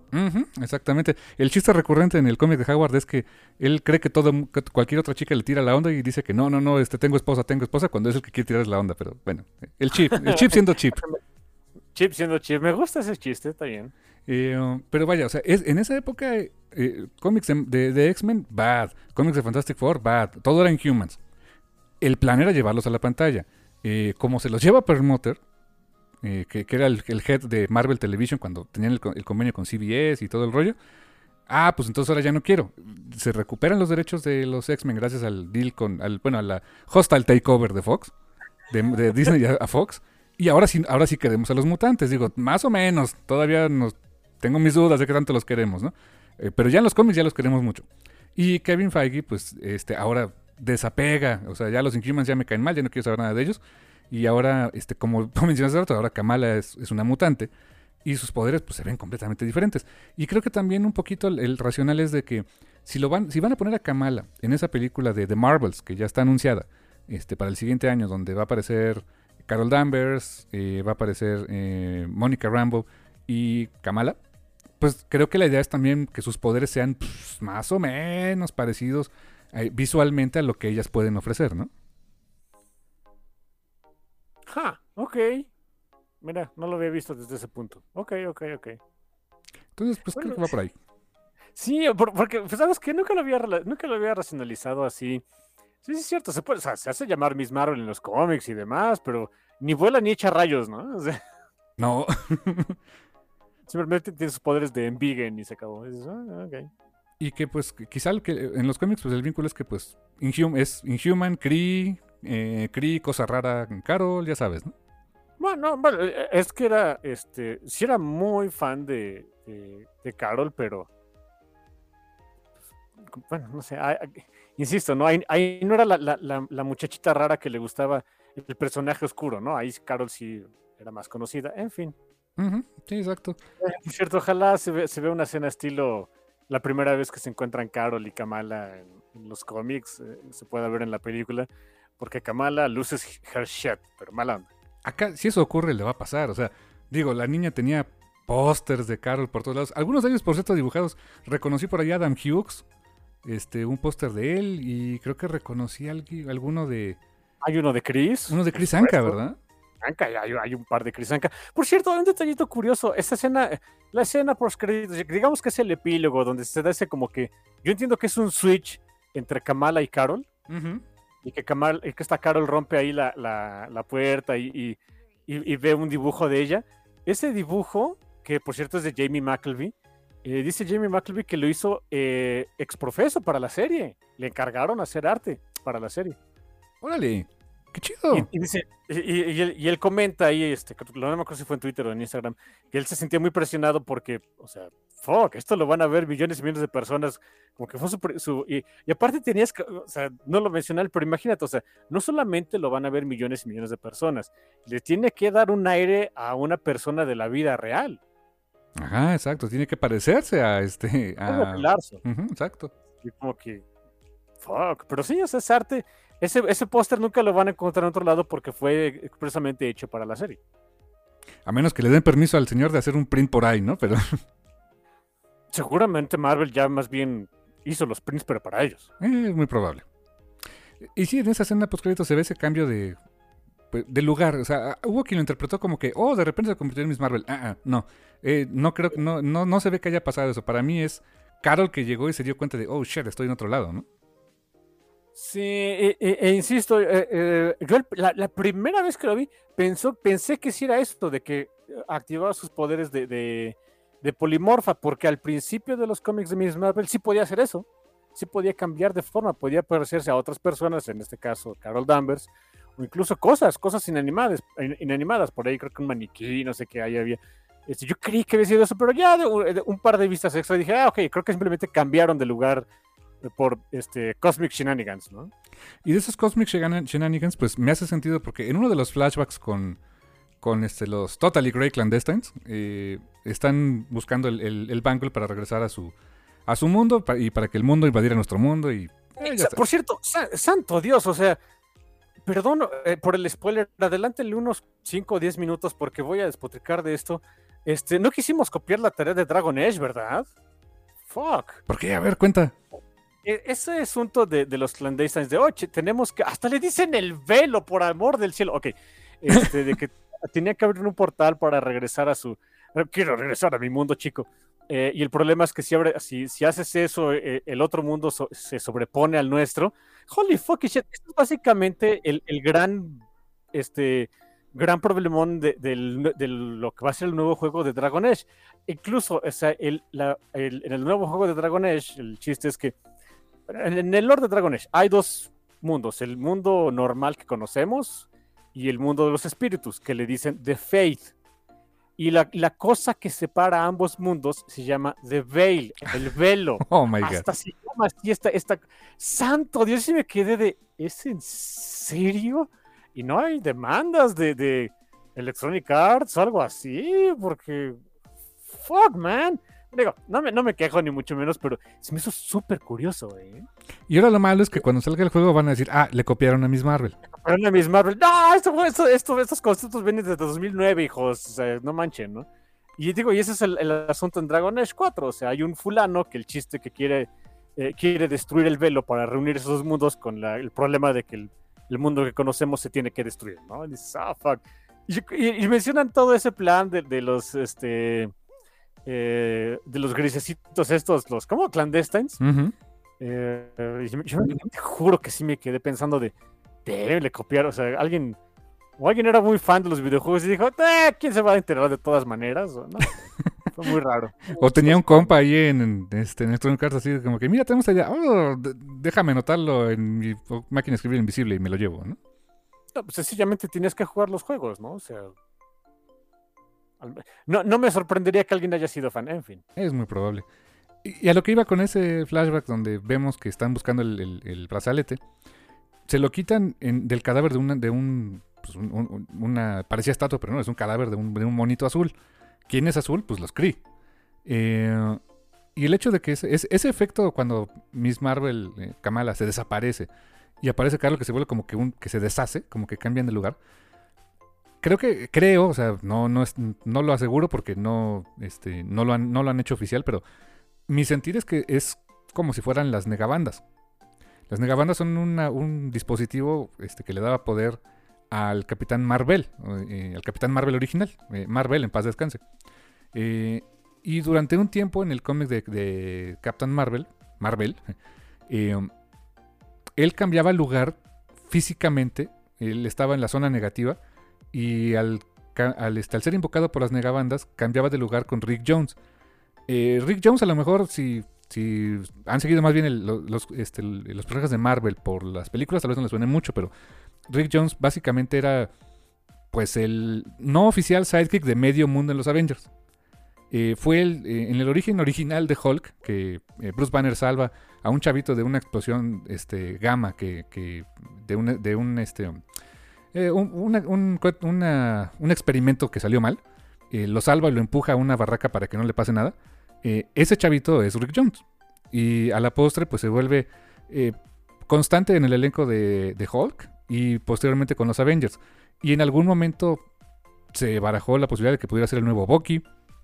Y en el cómic de Captain Marvel era eso. O sea, él se encuentra a las negabandas y cambia de lugar con el Capitán Marvel. Y creo que por ahí va la cosa. A lo mejor el Bangle. O sea, ya establecimos por ahí ahora que Kamala es mutante, pero que el Bangle activó su mutación. O sea, tienes, ese sería como el factor. El factor X que activa su. Eh. Yo sé de ti. Ok, ya. Ahí se detenga, ya. Eh, que activó sus poderes, pero el Bangle como tal muy probablemente sea tecnología Kree. Y eso me pone a pensar, ¿dónde diablos estaba Carol en ese momento? Porque se queda de, oh shit, como que estoy en la Tierra otra vez. Quizá estaba en la zona negativa, quizá estaba peleando con alguien en otro universo, en otro planeta. Quién sabe, pero eh, eso se va a poner interesante. Es, ese juego de... Es más, podría darse el caso, hasta estoy especulando de, ¿qué tal si en toda la película no se conocen? Porque nunca pueden estar juntas. A lo mejor hasta el final es el gran momento como que, ah, mi, mi ídola, ¿no? Ah, mira, supongo que sí, pero desperdiciarías mucha película, según yo. No sé. ¿Quién sabe? A Porque, ver cómo lo- ¿sabe- sabe? Eh, Ese es mi único beef con lo que ha estado saliendo de cosas nuevas de Marvel. Están padres, están divertidas, sí tienen el mismo saborcito que, que con el que nos conquistó Marvel Studios de hace años, etcétera, etcétera. Sí, fine. Pero ya quiero ver a los, los squinkles convivir o entre ellos o con los viejitos. Eso hace falta, ¿eh? Eso hace falta. O sea, eh, um, Eh, y es eh, viable, ¿eh? por eso- sí, es por eso que la serie de Hawkeye le tengo, le tengo un cariño especial porque es lo que... De hecho, de eso se trata. Ves a, a los Squinkles, en este caso este, Kate Bishop, con el ancianito, ¿no? Que es este Clint Barton. Y de alguna manera Yelena, ¿no? Dejan- deja- dejando atrás a su hermana, ¿no? Eh, bueno, pero ¿por qué no queda de otra? Eh. Este, pero de ahí en fuera, la verdad es que no, no hemos visto más de eso. Porque a Falcon ya lo conocíamos, al Winter Soldier ya lo conocíamos, lo de WandaVision y Guanas Ranas, Loki no se diga, o sea, eh, en fin. Es lo único que. Digo, no, no, no tiene que darme gusto a mí, ni mucho menos, pero no me hubiera enojado, ¿no? Sí, yo creo que lo están. lo- no creo que lo estén desperdiciando, lo van a hacer seguramente en algún momento, pero eh, se, se están tardando, ¿no? Eh, Supongo que va a ser como que el momento fanboyesco en, en algún momento de la vida, pero bueno. Oye, por cierto, algo, bueno, este rápidamente también un- una cosa que yo sí quería mencionar, eh, ahorita que mencioné esto de You said the thing y, y me echo a correr. Eh, también, qué bonito que sí salió la frase que eh, alguna vez Jay Wilson, Jay Wilson lo escribió, que cuando, le, cuando puedes darle una frase a tu personaje que resume su arco, su personalidad, de todo lo que trata su historia, eh, es cuando sabes que, le, que, que hiciste algo especial y no y, no lo puedes forzar. es algo que, que pasa porque circunstancias del universo. Vete a saber. El, en los cómics es, ella misma lo dice, aquí se lo dice el Sheikh Abdullah de eh, bueno no es algo que eres, sino algo que haces. Y damn, me, gustó mucho que le hayan puesto tanto énfasis a esa frase, porque J. Willow Wilson estaba, estaba muy orgullosa de que se le haya ocurrido eh, que así definió a Kamala. Y, ella, pues, eh, eh, ahora entiendo por qué, ella estuvo involucrada, o sea, como consultora en la serie. Ahora entiendo por qué en algún, en cierto momento, como que de la nada salió como que recordarle a sus seguidores de. ¿Se acuerdan de esa frase con la que define a Miss Marvel? Soy la onda, ¿no? Ahora entiendo por qué. Yo creo que en, este momento se enteró de que sí iba a salir ese, ese diálogo en, la serie. Me dio gusto, me dio gusto por la señorita J. Willow Wilson. Seguramente andaba como pavo real ese día, ¿eh? Cómo no. Pues es el equivalente, eso es el equivalente de un gran poder, una gran responsabilidad para, pues para ella, ¿no? 100%, sí, totalmente, y por eso me, da mucho gusto que, haya sido así, esto es súper bonito. Otra cosa también padre de la serie, eh, que nunca se, se bueno, ustedes perdonen, he estado viendo muchas cosas en inglés, eh, como que nunca se, se, se achicopalan de decir, somos musulmanes, ¿eh? y, estamos perfectamente Em, enterados de lo que significa ser musulmán en Estados Unidos. me acuerdo mucho de un diálogo del último capítulo de esta, cuando em, este Bruno y Cameron andan escondiéndose de este, Damage Control, ¿Se llaman? Damage Control. Damage Control, Damage Control. Em, y que se, quieren esconder en la mezquita, ¿no? Y, y Naki le dice, no se pueden esconder aquí. ¿Por qué no? Si es, es un lugar de culto, aquí, aquí no pueden pasar. Sí, pero somos mezquita en Estados Unidos, no manches, ¿no? O sea, como que están muy conscientes de eso, ¿no? Nunca les, nunca les, no les da frío, no les da frío decir ese tipo de cosas. Hace, hace 10 años ya se había quitado un poquito, siento que, eh, o sea, por eso es que en buena medida este, J. Wilson sí pudo hacer su cómic, pero, no sé, hace unos 15 años todavía no podías decir ese tipo de cosas, ¿eh? Claro, y, además, o sea, saben a lo que están sujetos, ¿no? A que, por ejemplo, Damage Control llega como Pedro por su casa sin quitarse los zapatos, sin, o sea, sin observar sus costumbres. Y también es el momento en el cual este, los llegan así de, a ver, este, saquen todo su identificación. Ya todos la tienen afuera así como que, ya me la sé, no me tienes que decir, eh, crees que soy terrorista, crees que voy a bombardear, no sé qué, aquí está mi, identificación, ya la, ya la cargo. A mí eso sí me hizo así como que, hijo, o sea, pero pues es su realidad, ¿no? Sí, sí, sí. Te digo, y ese tipo de cositas hace unos 15 años, no, ¿eh? Mucho menos en una serie de Disney. O sea, no es la gran cosa, quizá tampoco, o sea, tampoco estoy diciendo que sea el gran avance, ni super progres, ni mucho menos. No, no, no, para nada. Pero, hey, es bonito ver, bueno, o sea, bonito, es, una escena fea, pero, pero es bonito ver que, que, o sea, en una serie super mainstream de uno de los productos comerciales más exitosos de entretenimiento en los últimos, no sé, 20 años que ha sido Marvel, o sea, puedes decir ese tipo de cosas. Eso, no sé, tiene, tiene valor. Quizá un, para uno que no es musulmán en Estados Unidos no es, no es tanto, pero para ellos y para el mundo musulmán, me imagino, está canijo, ¿eh? También e, en ese mismo sentido, que vayas a Karachi, holy shit, o sea, no sé, te das tu, tu, jicarazo de cultura extra, de, extranjera, ¿no? Fíjate que sí, o sea, entiendo el punto de por qué ir a Karachi y a, eh, a, nivel de la trama, pues también tiene cierto sentido sí creo que rompió un poco el ritmo de lo que traíamos, o sea, eh, lamentablemente. O sea, la idea es buena, el motivo se me hace bueno, creo que la ejecución no fue la mejor desde mi punto de vista, pero sí, como bien dices, todo el, presentar la cultura eh, musulmana, eh, que insisto, me declaro ignorante, ¿eh? o sea, conozco muy poquito de eso, no me atrevería a decir que soy ni siquiera mm, este conocedor, soy noob o sea, la verdad. Y el conocer un poquito de cómo, este, pues, cómo es su vida familiar, incluso, que nos resuena un poco a Latinoamérica, a los latinoamericanos, ¿no? El hecho de que, pues, familia extendida, la mamá protectora, este, el que comida, comida gigantesca para todos, cerrar la calle porque son los 15 años o lo que sea. Eso sí nos resuena, la neta, ¿eh? E, e, esa escenita, no, me acuerdo qué capítulo es, que es de los primeros, no, no, me acuerdo cuál es, donde Bruno está ahí en la casa de los, de los Khan y le dice, o sea, te llevas topper, ¿no? Sí, llega Kamala y, llega su mamá así de. Y Bruno, no, pues ya me voy, ¿no? Ah, hijo, ¿quieres un taquito? No, no, no, está bien. No, no, no, sí, te vas a llevar un taquito. ¿Te quieras o no? ¿no? Y le da mendigo y tacate acá. te juro, es una familia pakistaní, nada que ver conmigo, pero me resonó tanto, me sacó la sonrisa. De verdad me sacó la sonrisa, involuntariamente, totalmente involuntario, ¿eh? A mí también, porque lo vivimos, o sea, y creo que muchos, muchas familias mexicanas lo, lo viven así, ¿no? O sea, el- vas de visita con alguien, sobre todo, pues a lo mejor tus abuelitas, tus tías o lo que sea, y este, llévate un taco, mijo. Y pues, ni modo que digas que no. Y qué Y- bueno, y porque sales, y sales cargado, sí, exacto, y sales cargado de toppers y eh, haces de leche, de, de crema al pura llenos de comida, etcétera, sí. Así es esto. que luego aquí, bueno, no sé cómo sea en la cultura pakistaní, pero aquí aplica la visita recíproca. Cuando regresas tus toppers, pues te lo regreso con algo, ¿no? Mínimo una gelatina, no sé, algo así, ¿no? Sí, eh, sí, por supuesto. Y, y la, y, la- y cuando, es, cuando ya es de visita recíproca, es un este, vaivén interminable, porque entonces este, te regresan a ti unos, a veces unos nuevos, unos no tanto, con otras cositas, y así nos vamos. Sí, como que este, la colección de toppers no se crea ni se destruye, solo se transforma, ¿no? Ah, sí, de veras así. Digo, no, no sé cómo sea allá, pero por lo menos aquí es así. Y esa escenita me lo recordó mucho. Este, no sé, sentí bonito. Digo, nada que ver conmigo, pues sentí bonito. Y también ¿y otra cosa... Ah, adelante, adelante.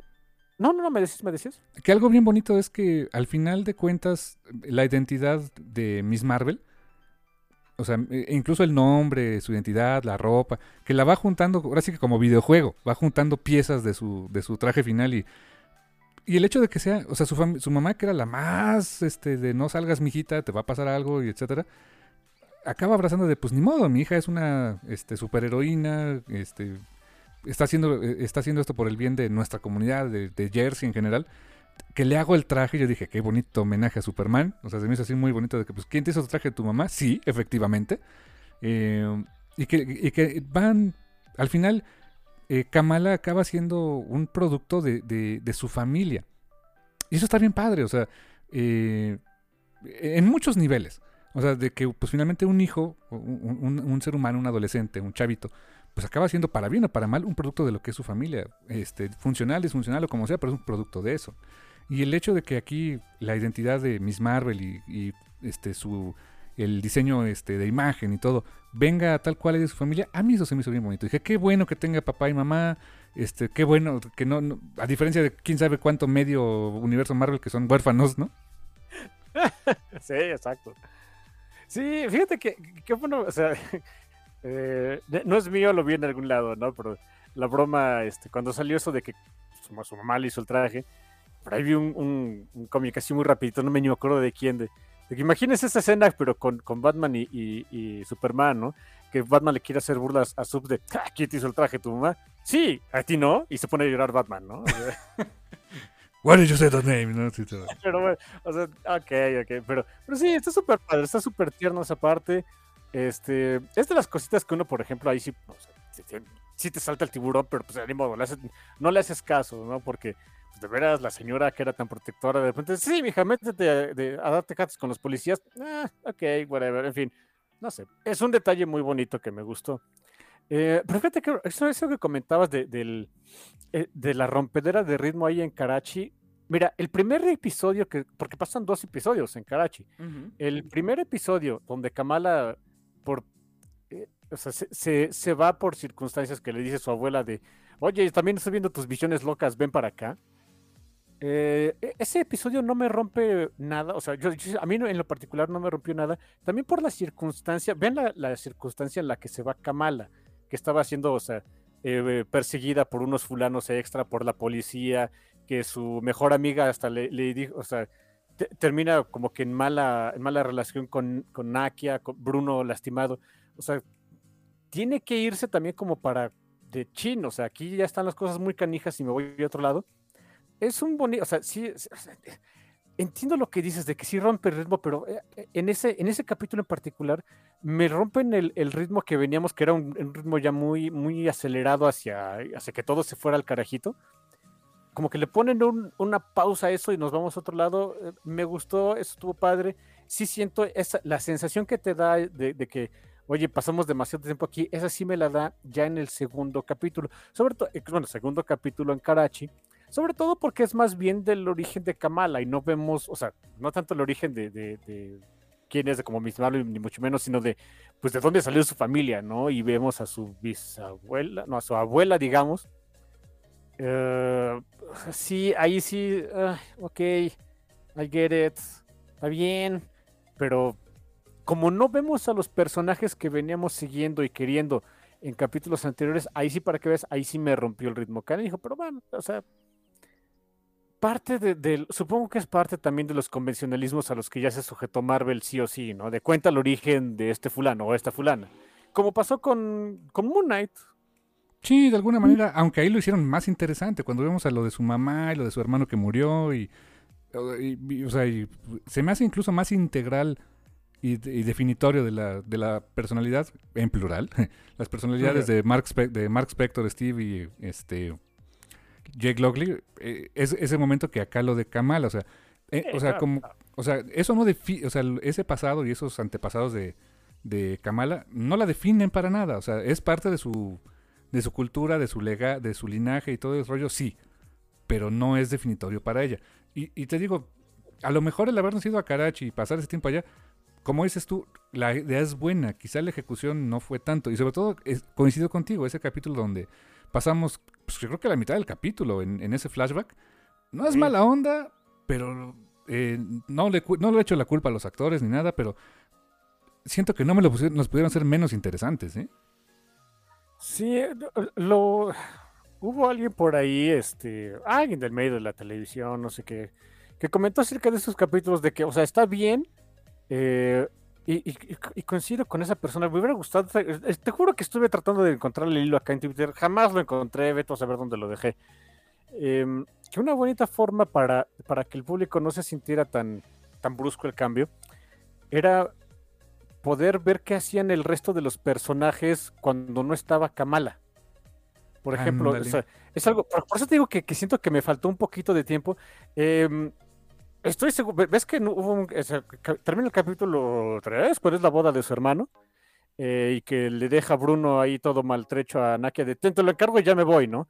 O sea, esa seguramente debió haber una, habido una conversación entre Bruno y Nakia de chin, ¿qué crees? Este, este, sí, este, Kamala es la nueva superheroína con el nombre ridículo, y este, y, y por eso estoy así y demás, y, y el shock de Nakia y demás, que es algo que no vimos y que, se pudo haber metido, y que se pudo haber podido meter en uno de esos, o sea, como un pequeño inter, ahí entre los capítulos este, donde Kamala está en Karachi, donde no vas a interrumpir el viaje de Kamala ahí en, el país de su mamá, pero si ves qué hacen los demás personajes, o sea, por ejemplo, ese, ese detallito de, oye, sí, o sea, ¿qué, le habrá dicho este Naki a Bruno de, ay, feliz, ¿por qué no me avisas? etcétera, etcétera? Nunca lo vimos.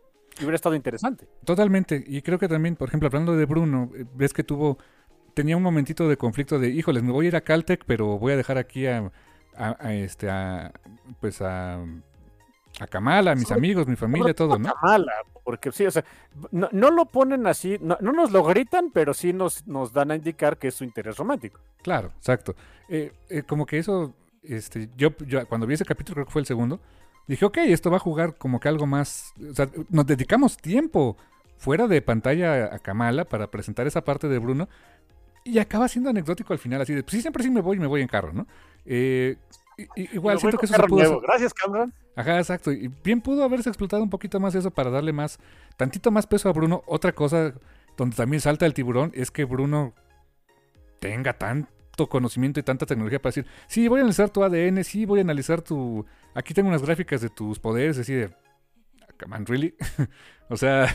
Bueno, ¿quién quita? Y en ese, en ese mundo ya es como que este bajas tu aplicación de... de Star Trek, ¿no? para, ver, para ver si tienes poderes, porque ¿quién quita? Pues a lo mejor ponle, ponle pero que lo hubieran mencionado, o sea, digo, yo, estoy, yo estoy llenando muchos huevos, por supuesto, pero un detallito así muy rápido de, oye, descargué la, nueva aplicación de Start Knowledge para ver si, tienes poderes y aquí dice que no o, que sí, eso hubiera sido muy rapidito, algo muy padre para, pues también un poquito más de world building, ¿no? De, pues ya ven qué mundo estamos. Ándale, sí, algo así, igual, coincido contigo, creo que esos tiempos, sobre todo del flashback en eh, Karachi en aquella época, híjoles, o sea, si se hubieran aligerado con ese tipo de cambios, ¿no? Digo, lástima no fue así, y ahí hubiera sobrado, faltado tiempo. Eh, ergo, voy de acuerdo, le hubiera faltado un capítulo como tú dices. Sí, te digo, no, me gusta el que, el que Marvel de repente sea tan rígidos en sus estructuras O sea, eh, series de seis episodios a fuerzas, más o menos una hora cada uno. Ah, hay algunas que se hubieran beneficiado con menos, otras con más, en fin. Por cierto, ese detallito de, de que no había mencionado, de que a Bruno le, o sea, le, le cayera mal. Camran, Camran, por cierto, es un gran cambio de lo que vemos en el cómic, porque en el cómic sí es un... Te juro que yo vi a Camran y así como que, ay, quita tus pezuñas malolientes de Kamala infeliz, ni se te ocurra. No, acá es más buena onda, ¿eh? O sea, aquí sí, Sí. es como... Acá como que es un muchacho buena gente, que pues bueno, tuvo la desgracia de que su mamá era una vieja bruja, pero de ahí afuera es buena persona, o sea, es buena persona, realmente no quería hacer daño, eh, las circunstancias lo llevan a, a- a ser desconfiado, o sea, hay un muy bonito, de el, el arco de Camran, de hecho, está muy bonito, o sea, está, está padre, está eso, y me gustó ese cambio con respecto al cómic, o sea, qué bueno, honestamente qué bueno, Eh, y ese detallito de, de que pues, Bruno le cayera mal, porque pues, tiene más que ver con Kamala y a Kamala sí le gusta y de que le, le- que le dice Brian en vez de Bruno, ay, otra de esas cositas que me sentí identificado. Yo tuve una amiga en, cuando estaba estudiando la universidad, por los cuatro años que estuve ahí, siempre me dijo Ricardo. Más allá de eso, dos veces, no, yo dos veces le cor- la corregí de, no me llamo así, mi nombre es otro. Le valía. No. A la tercera vez ya dije, dime como quieras, sí, soy Ricardo, no hay bronca. Yo creo que desde, ahora, eh, en retrospectiva, desde ahí creo que la, la identidad este, eh, maleable me viene bien. A mí me pasa un poco con nuestros apellidos, que, que normalmente se les olvida mi primer apellido y me dicen por el segundo. Yo, el primero. Pero, pero- exacto, pero ya, como no te hacen caso, lle- llega un momento que dices, ah, sí, como sea, ¿no? Eh, no, pues ya que, ¿no? Ya que, por eso dice que le diga cada rato a Brian y que al final, o sea, cuando, cuando están ahí en el, en donde vive Bruno y demás, de, y, y Cameron de, chin, es en serio que yo pensé que te, que te llamabas Brian, dije, oh, fuck, también, bonito, no sé, se- se- me sentí identificado, se sintió bonito, ¿no? Que también, yo creo que también implica, por ejemplo, el tema de que Cameron, pues él sí se ve, su nombre, apariencia sí es, es totalmente no este eh, gringo guaytrachero, ¿no? Ah, es cierto, y, sí, y- y como que todos ustedes se ven iguales, ¿no? Ajá, o sea, todos, todos ustedes se ven igual para mí, pues todos son Brian o Brandon o este, no sé, Kevin. Y pues no le cabe en la cabeza que pues, se puede venir de una familia de inmigrantes también, de otro país que es Italia, ¿no? Sí, exacto, y Bruno, que es un nombre muy italiano. Silencio, Bruno. Ese es de, de Luca, de la película de Pixar. ok.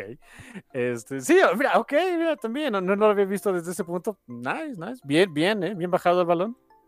Y, y sí, Cameron me cayó mejor. Y fíjate, en el último episodio donde... Es donde digo, pues los clandestinos bien balines, o sea, porque honestamente nos decimos de ellos muy rápido, de que todo apuntaba, me los vendiste como la gran amenaza de este asunto, y resulta que la última batalla de esta temporada, o si es que es la única, o ve que no sé quién sabe qué quieren hacer con Miss Marvel a futuro, más allá de la película de Marvels, eh, el gran villano termina siendo, o el gran enfrentamiento es, termina siendo primero con, con eh, Damage Control, y luego con Cameron, y luego otra vez con Damage Control.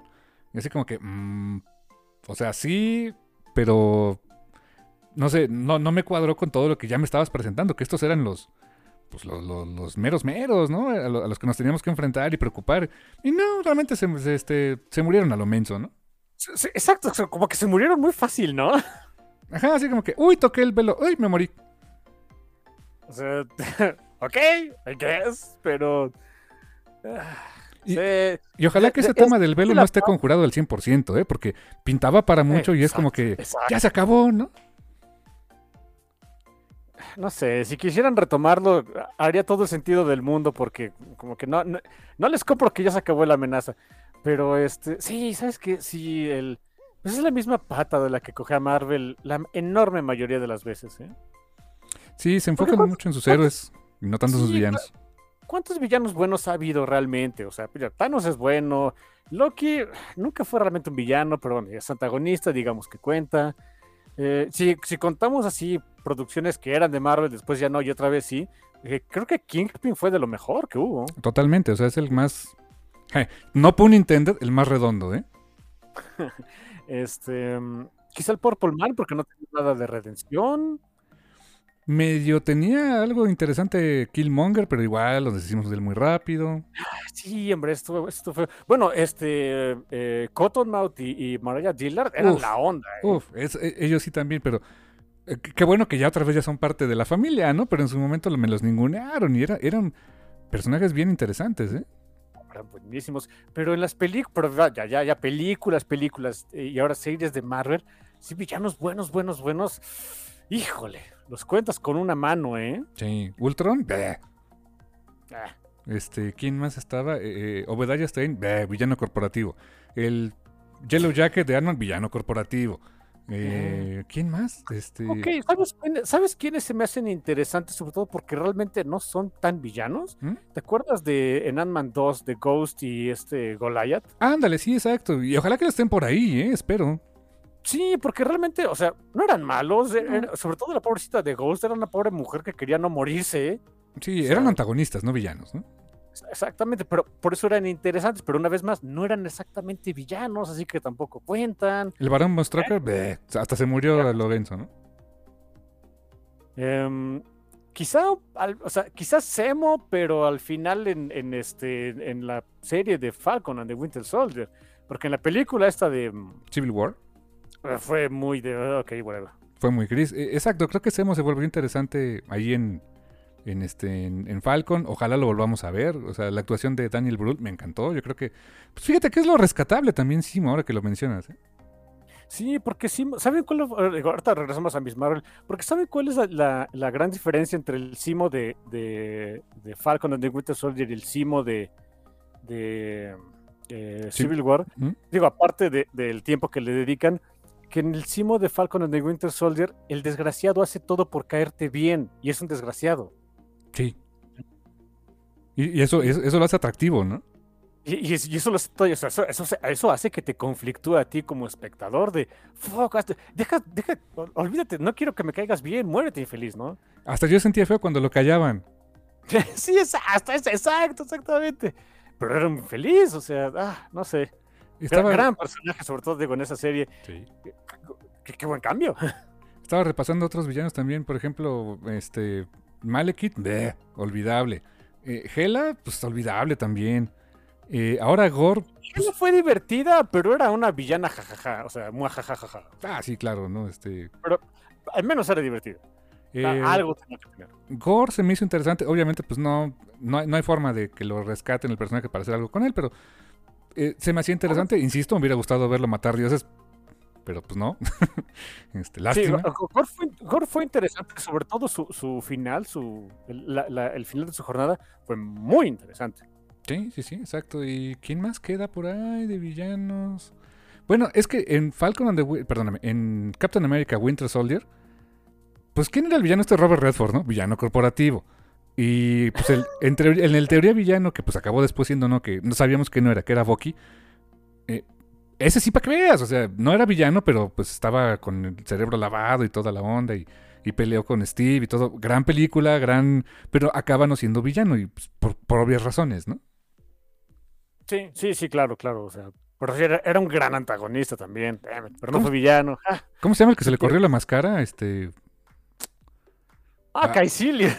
Ah, el otro también. Aparte, también es el Caecilius ni al caso. Este. Y era Matt Mikkelsen, me lleva la fregada.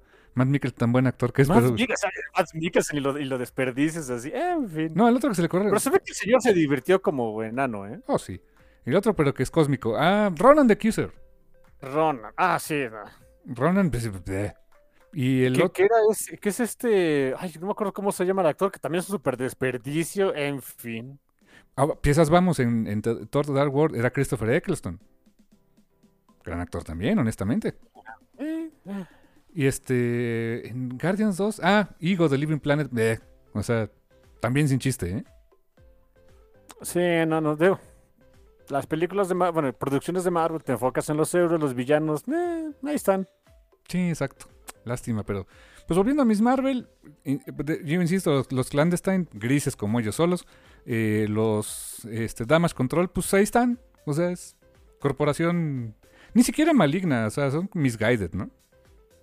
Sí, sí, sí, una rama del gobierno, este, eh, como concepto estaban bien, ¿no? O sea, una rama del gobierno como para tratar de poner un poquito de orden en el, en el mundo de los superhéroes, porque, pues, hey, al- algún contrapeso deberían tener, etcétera, pero simplemente estaban, pues, eh, sobre todo la gente esta pues, se, se- se pasó ahí de, de tueste, o sea, Ah, I get it, lo entiendo, por supuesto, pero no es la gran cosa. Y, y, pues esa pelea con Cameron, pues era también porque pues tenemos que mostrar que Miss Marvel tenga un, en- un enemigo, al menos en esa escena, donde le muestran sus poderes, ¿no? Sí, y que una vez más, al fin, o sea, en, en los epílogos vemos que Camran pues, no, no es maligno, ¿no? Hasta lo dejan ahí con, con el pobre de Karim este, Red Dagger de, pues órale, ahora, ahora vives aquí porque ya no tienes familia. En fin, Sí, y hay oportunidad de que pues, sobre eso construyan algo, ¿no? sí, claro, pero una vez más termina no siendo villano. Que eso me pone a pensar, ¿será que es un mutante también? Qué buena pregunta, yo digo que sí. Es muy probable. Por cierto, eh, en algún, no, no tengo ahorita la nota a la mano, pero en algún lugar este, le preguntaron al, a este, ay, ¿cómo se llama el, el- showrunner de la serie? Este, Jesus Christ, espérame. ¿Cómo se llama? Aquí tengo el IMBD, que es el created by, este, Bisha K. Ali, digo, no sé si es hombre o mujer, me disculpa. Este, le preguntaron que qué onda con el cambio de poderes de Miss Marvel y dice que pues que sí, que la idea fue también que como es que ahora es mutante, pues estuviera basado ese poder en algún otro mutante que ya existe en los cómics. Y resulta que sí, lo que en algún momento me imaginé, es verdad. Eh, la, inspiración para los poderes de Miss Marvel es Armor. Ah, pobre de... Mira, o sea, qué bueno, nice, súper bien. Esta Hisako. Nunca vas a tener tu spoiler otra vez, niña. Tan bien que me caes. Sí, qué mal. Digo, no sé, y es que ahora si, si pusieran a Hisako en algún momento, en alguna película de X-Men o lo que sea, van a decir, ah, es como Miss Marvel, ¿no? Mira, ¿sabes qué? O sea, hasta sería un buen gag. Ah, puede ser, puede ser incluso. De, ah, mira, tú eres Miss Marvel, también eres asiática y no sé qué. Eh, diferentes partes de Asia, po- poderes parecidos. Ah, Sí, soy Miss Marvel, ¿no? O sea, Eso estaría muy bueno, sí, claro. Es un buen gag. Pero mira, mira, ahora que lo estás mencionando de que la inspiración sea Armor, ¿te acuerdas quién fue básicamente el mentor de Armor? Wolverine. ¿Ah? ¿Eh? ¿Eh? Ah, ok. Ahí empezáramos a introducir ya más fuertemente a, lo- a- a los X-Men. Con, con- con Wolverine, o sea, preocupándose por chin, ahora está esta escuincla que no sabe ni qué onda le tengo que medio enseñar. Pues no estaría mal, sería un bonito notch. a uno, a, a la- a la naturaleza de Wolverine, de que de toda la vida ha sido la niñera, la, la neta. Eh, dos, a, a las películas de X-Men de, de Fox, donde ¿qué vemos hacer a Wolverine en su primera película? Preocuparse por una niña. ¿Eh? Y tres, es, si mal no recuerdo, si mi memoria no me falla, el primer X-Man que se, se encuentra en su vida Kamala fue Wolverine, ¿no? Y no nada más el primer X-Men, el primer otro superhéroe. Es verdad. No estaría nada mal. No que- nada mal, ¿eh? mira, lo mencioné así al tanteo, a lo burro, etcétera. Su- sí, suena bien. Así de, Feige, ponte las pilas, hijo. De veras, ¿eh? O sea, es- un muy buen concepto que sea Wolville de, a ver, te enseño. I show you the ropes porque estás muy, estás más verde que el pasto, ¿no? Sí, o sea, pone tú que su, aparición en The Marvels, pues sea como que, pues sí, pelea al lado de su, de su, este, de su ídola y participa en algo de eso, pero, pero como que ya su día a día superheroico, pues fuera Wolverine su mentor, no le haría nada al feo a eso, ¿eh? Híjole, ah, no sé, ta- tantas posibilidades abiertas.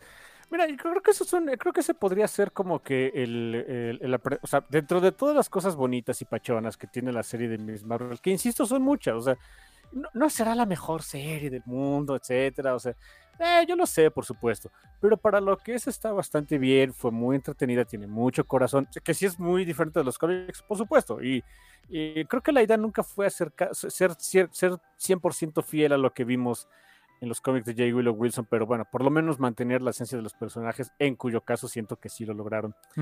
Em, como tal, creo que es una serie bastante disfrutable, pachona. Em, es la. eh, además de, de Falcon and the Winter Soldier, es la otra única de Marvel que he visto más de una vez. Órale.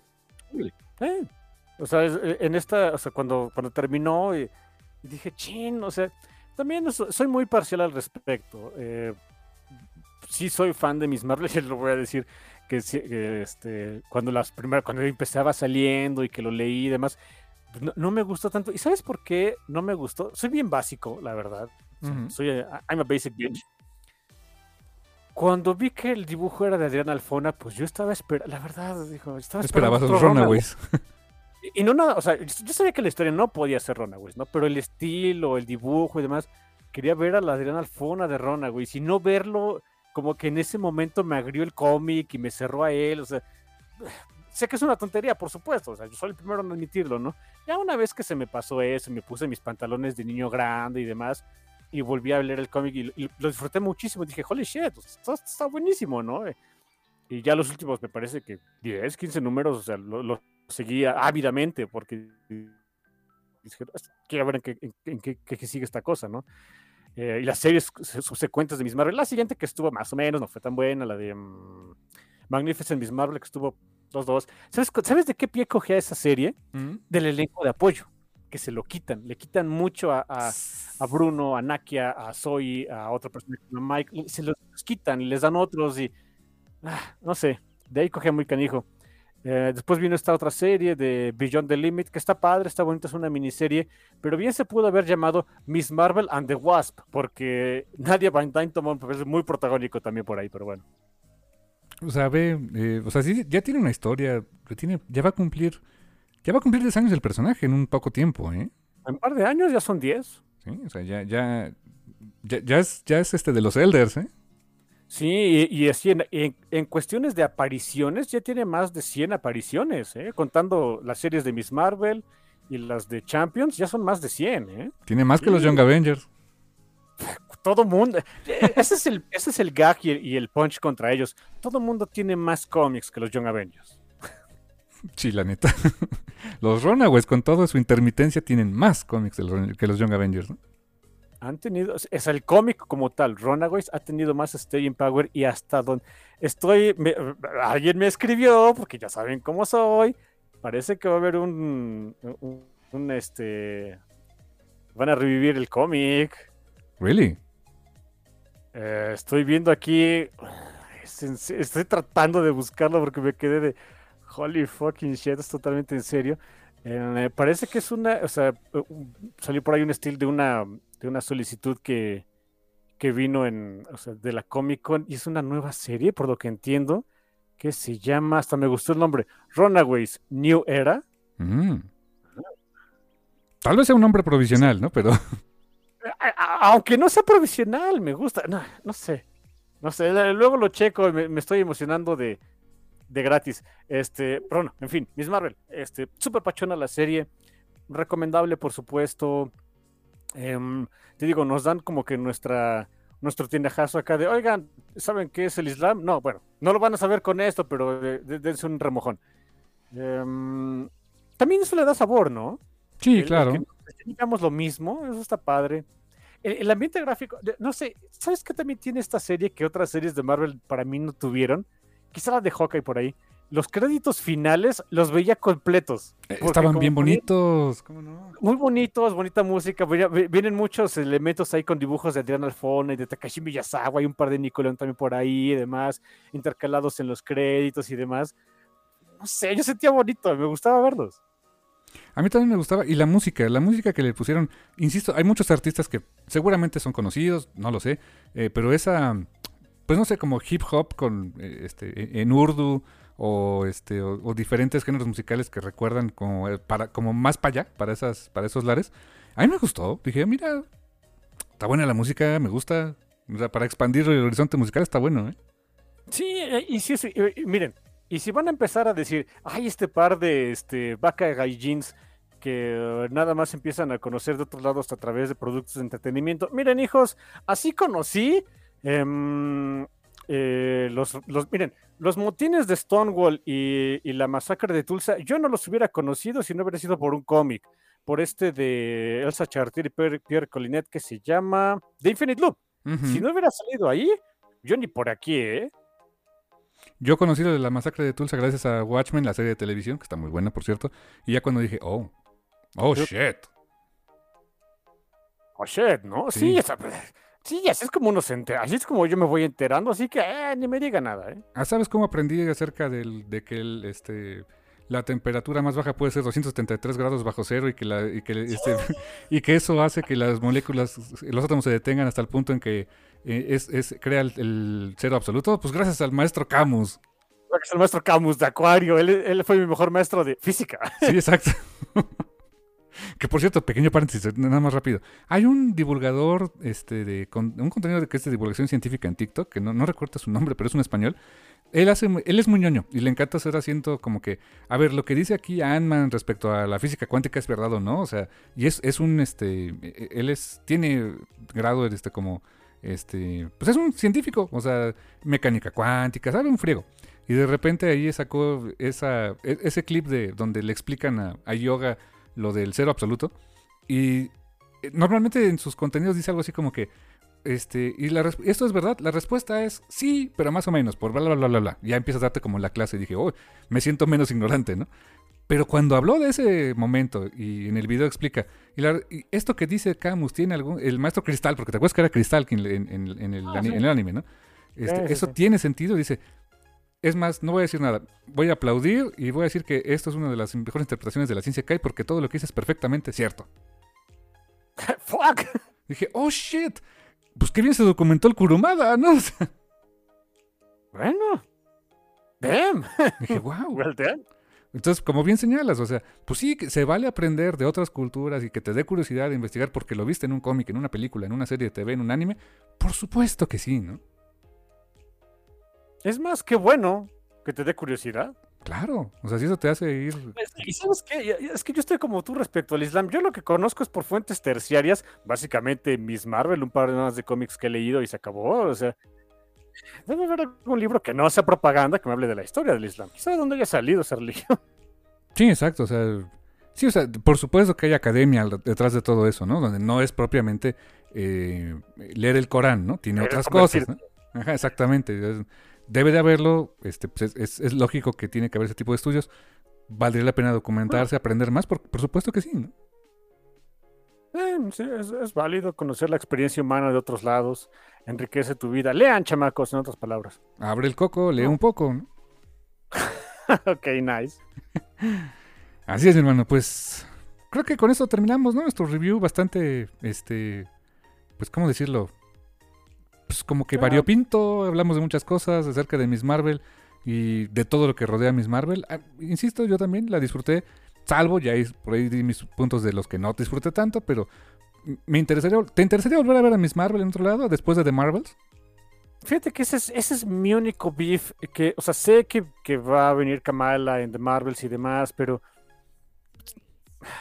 insisto, como soy muy parcial con estos personajes, porque sí me encariñé con ellos de los cómics, me gustó su versión en acción viva y quisiera verlos más seguido, no, no tener que esperarme algo después de The Marvels. Me gustaría que saliera algo antes, no va a pasar, evidentemente, el chiste, el, el plan de Marvel es otro, pero sí, es mi único beef, que como que, ah, chin, esto hubiera estado bien una bonita segunda temporada más rápido. Sí, sí, Lo- totalmente. Lo mismo, me, da, me da la misma sensación que Falcon y The Winter Soldier. Quedan en un momento muy interesante y que ya no vamos a ver si por hasta muchas películas después. Y es de, no, Temet. Mira, la ventaja es que, por ejemplo, están armando un elenco joven en general. O sea, eh, Iman Bellani pues, es, es- es- es bastante joven. Eh, Xochitl Gómez, América Chávez es bastante joven. O sea, ¿se les van a hacer grandes los enanos muy pronto? Pues sí. O sea, pero échenle galleta y tienen... O sea, verlos crecer va a ser algo que te va a durar para muchas películas, ¿no? Sí, pues es, la- es la idea. ¿eh? Definitivamente esa es la idea. Sí, exactamente. Así que, digo, mientras sigan pasando por chavitos un par de películas más y ya luego ya los hagas como que ya sean más adultos, órale va, ¿no? Eso es algo que, digo, obviamente en los cómics no se da tan rápido porque pues, ahí puedes, los personajes tienen la misma edad toda, toda la vida si quieres. Em, pero eso es algo que a mí se me hace muy interesante y que ya quiero ver. Es literal el cambio generacional. Por ejemplo, en algún momento Brie Larson va a decir, ya chole, ya, ya no quiero ser Captain Marvel, ya o estoy muy grande, ya me duelen las articulaciones. Vete a saber, ya me, ya me aburrí, también es válido. Y entonces tengan que retirar el personaje como tal de, Carol Danvers y que probablemente Kamala quien o, o se quede como Miss Marvel, pero ya de ya, ya soy la única Miss Marvel, o tome el nombre de Captain Marvel, quién sabe. Lo mismo va a pasar con, no me acuerdo el nombre de la actriz que hace que interpreta a Kate Bishop, porque pues, también el Jeremy Renner, pues ya está grande el señor, y dice, no, pues ya la, a la goma, entonces ya queda esta otra chavilla, o sea, es algo que digo que tengo mucha, mucha curiosidad de ver. Sí, y, y en algún momento va a pasar, ¿no? Hasta ahorita, hasta Anthony Mackie, Falcon, ahorita que es el nuevo Capitán América. ¿Cuánto tiempo más, no? Sí, porque, o sea, no está grande el señor, pero ya es un adulto, ya está en sus treinta y tantos, ¿no? O sea, Pero por ahí, por ahí tienes a un chavito que, se, que es Elijah Bradley, que puede ser un Patriot y al rato tomar el manto del Capitán América, ¿no? Una de esas. Sí, sí, exacto, exacto. O sea, son cositas que tengo mucha curiosidad de ver, ya se verá en su momento, va a estar padre. Pero sí, de momento disfruten Miss Marvel, si se quedan con las ganas, hay muchos cómics de Miss Marvel, la van a adorar. Estoy seguro que la van a adorar, es súper adorable el personaje. Y pues, ¿qué podemos decir más que gracias Totales. y hasta la próxima? Bye.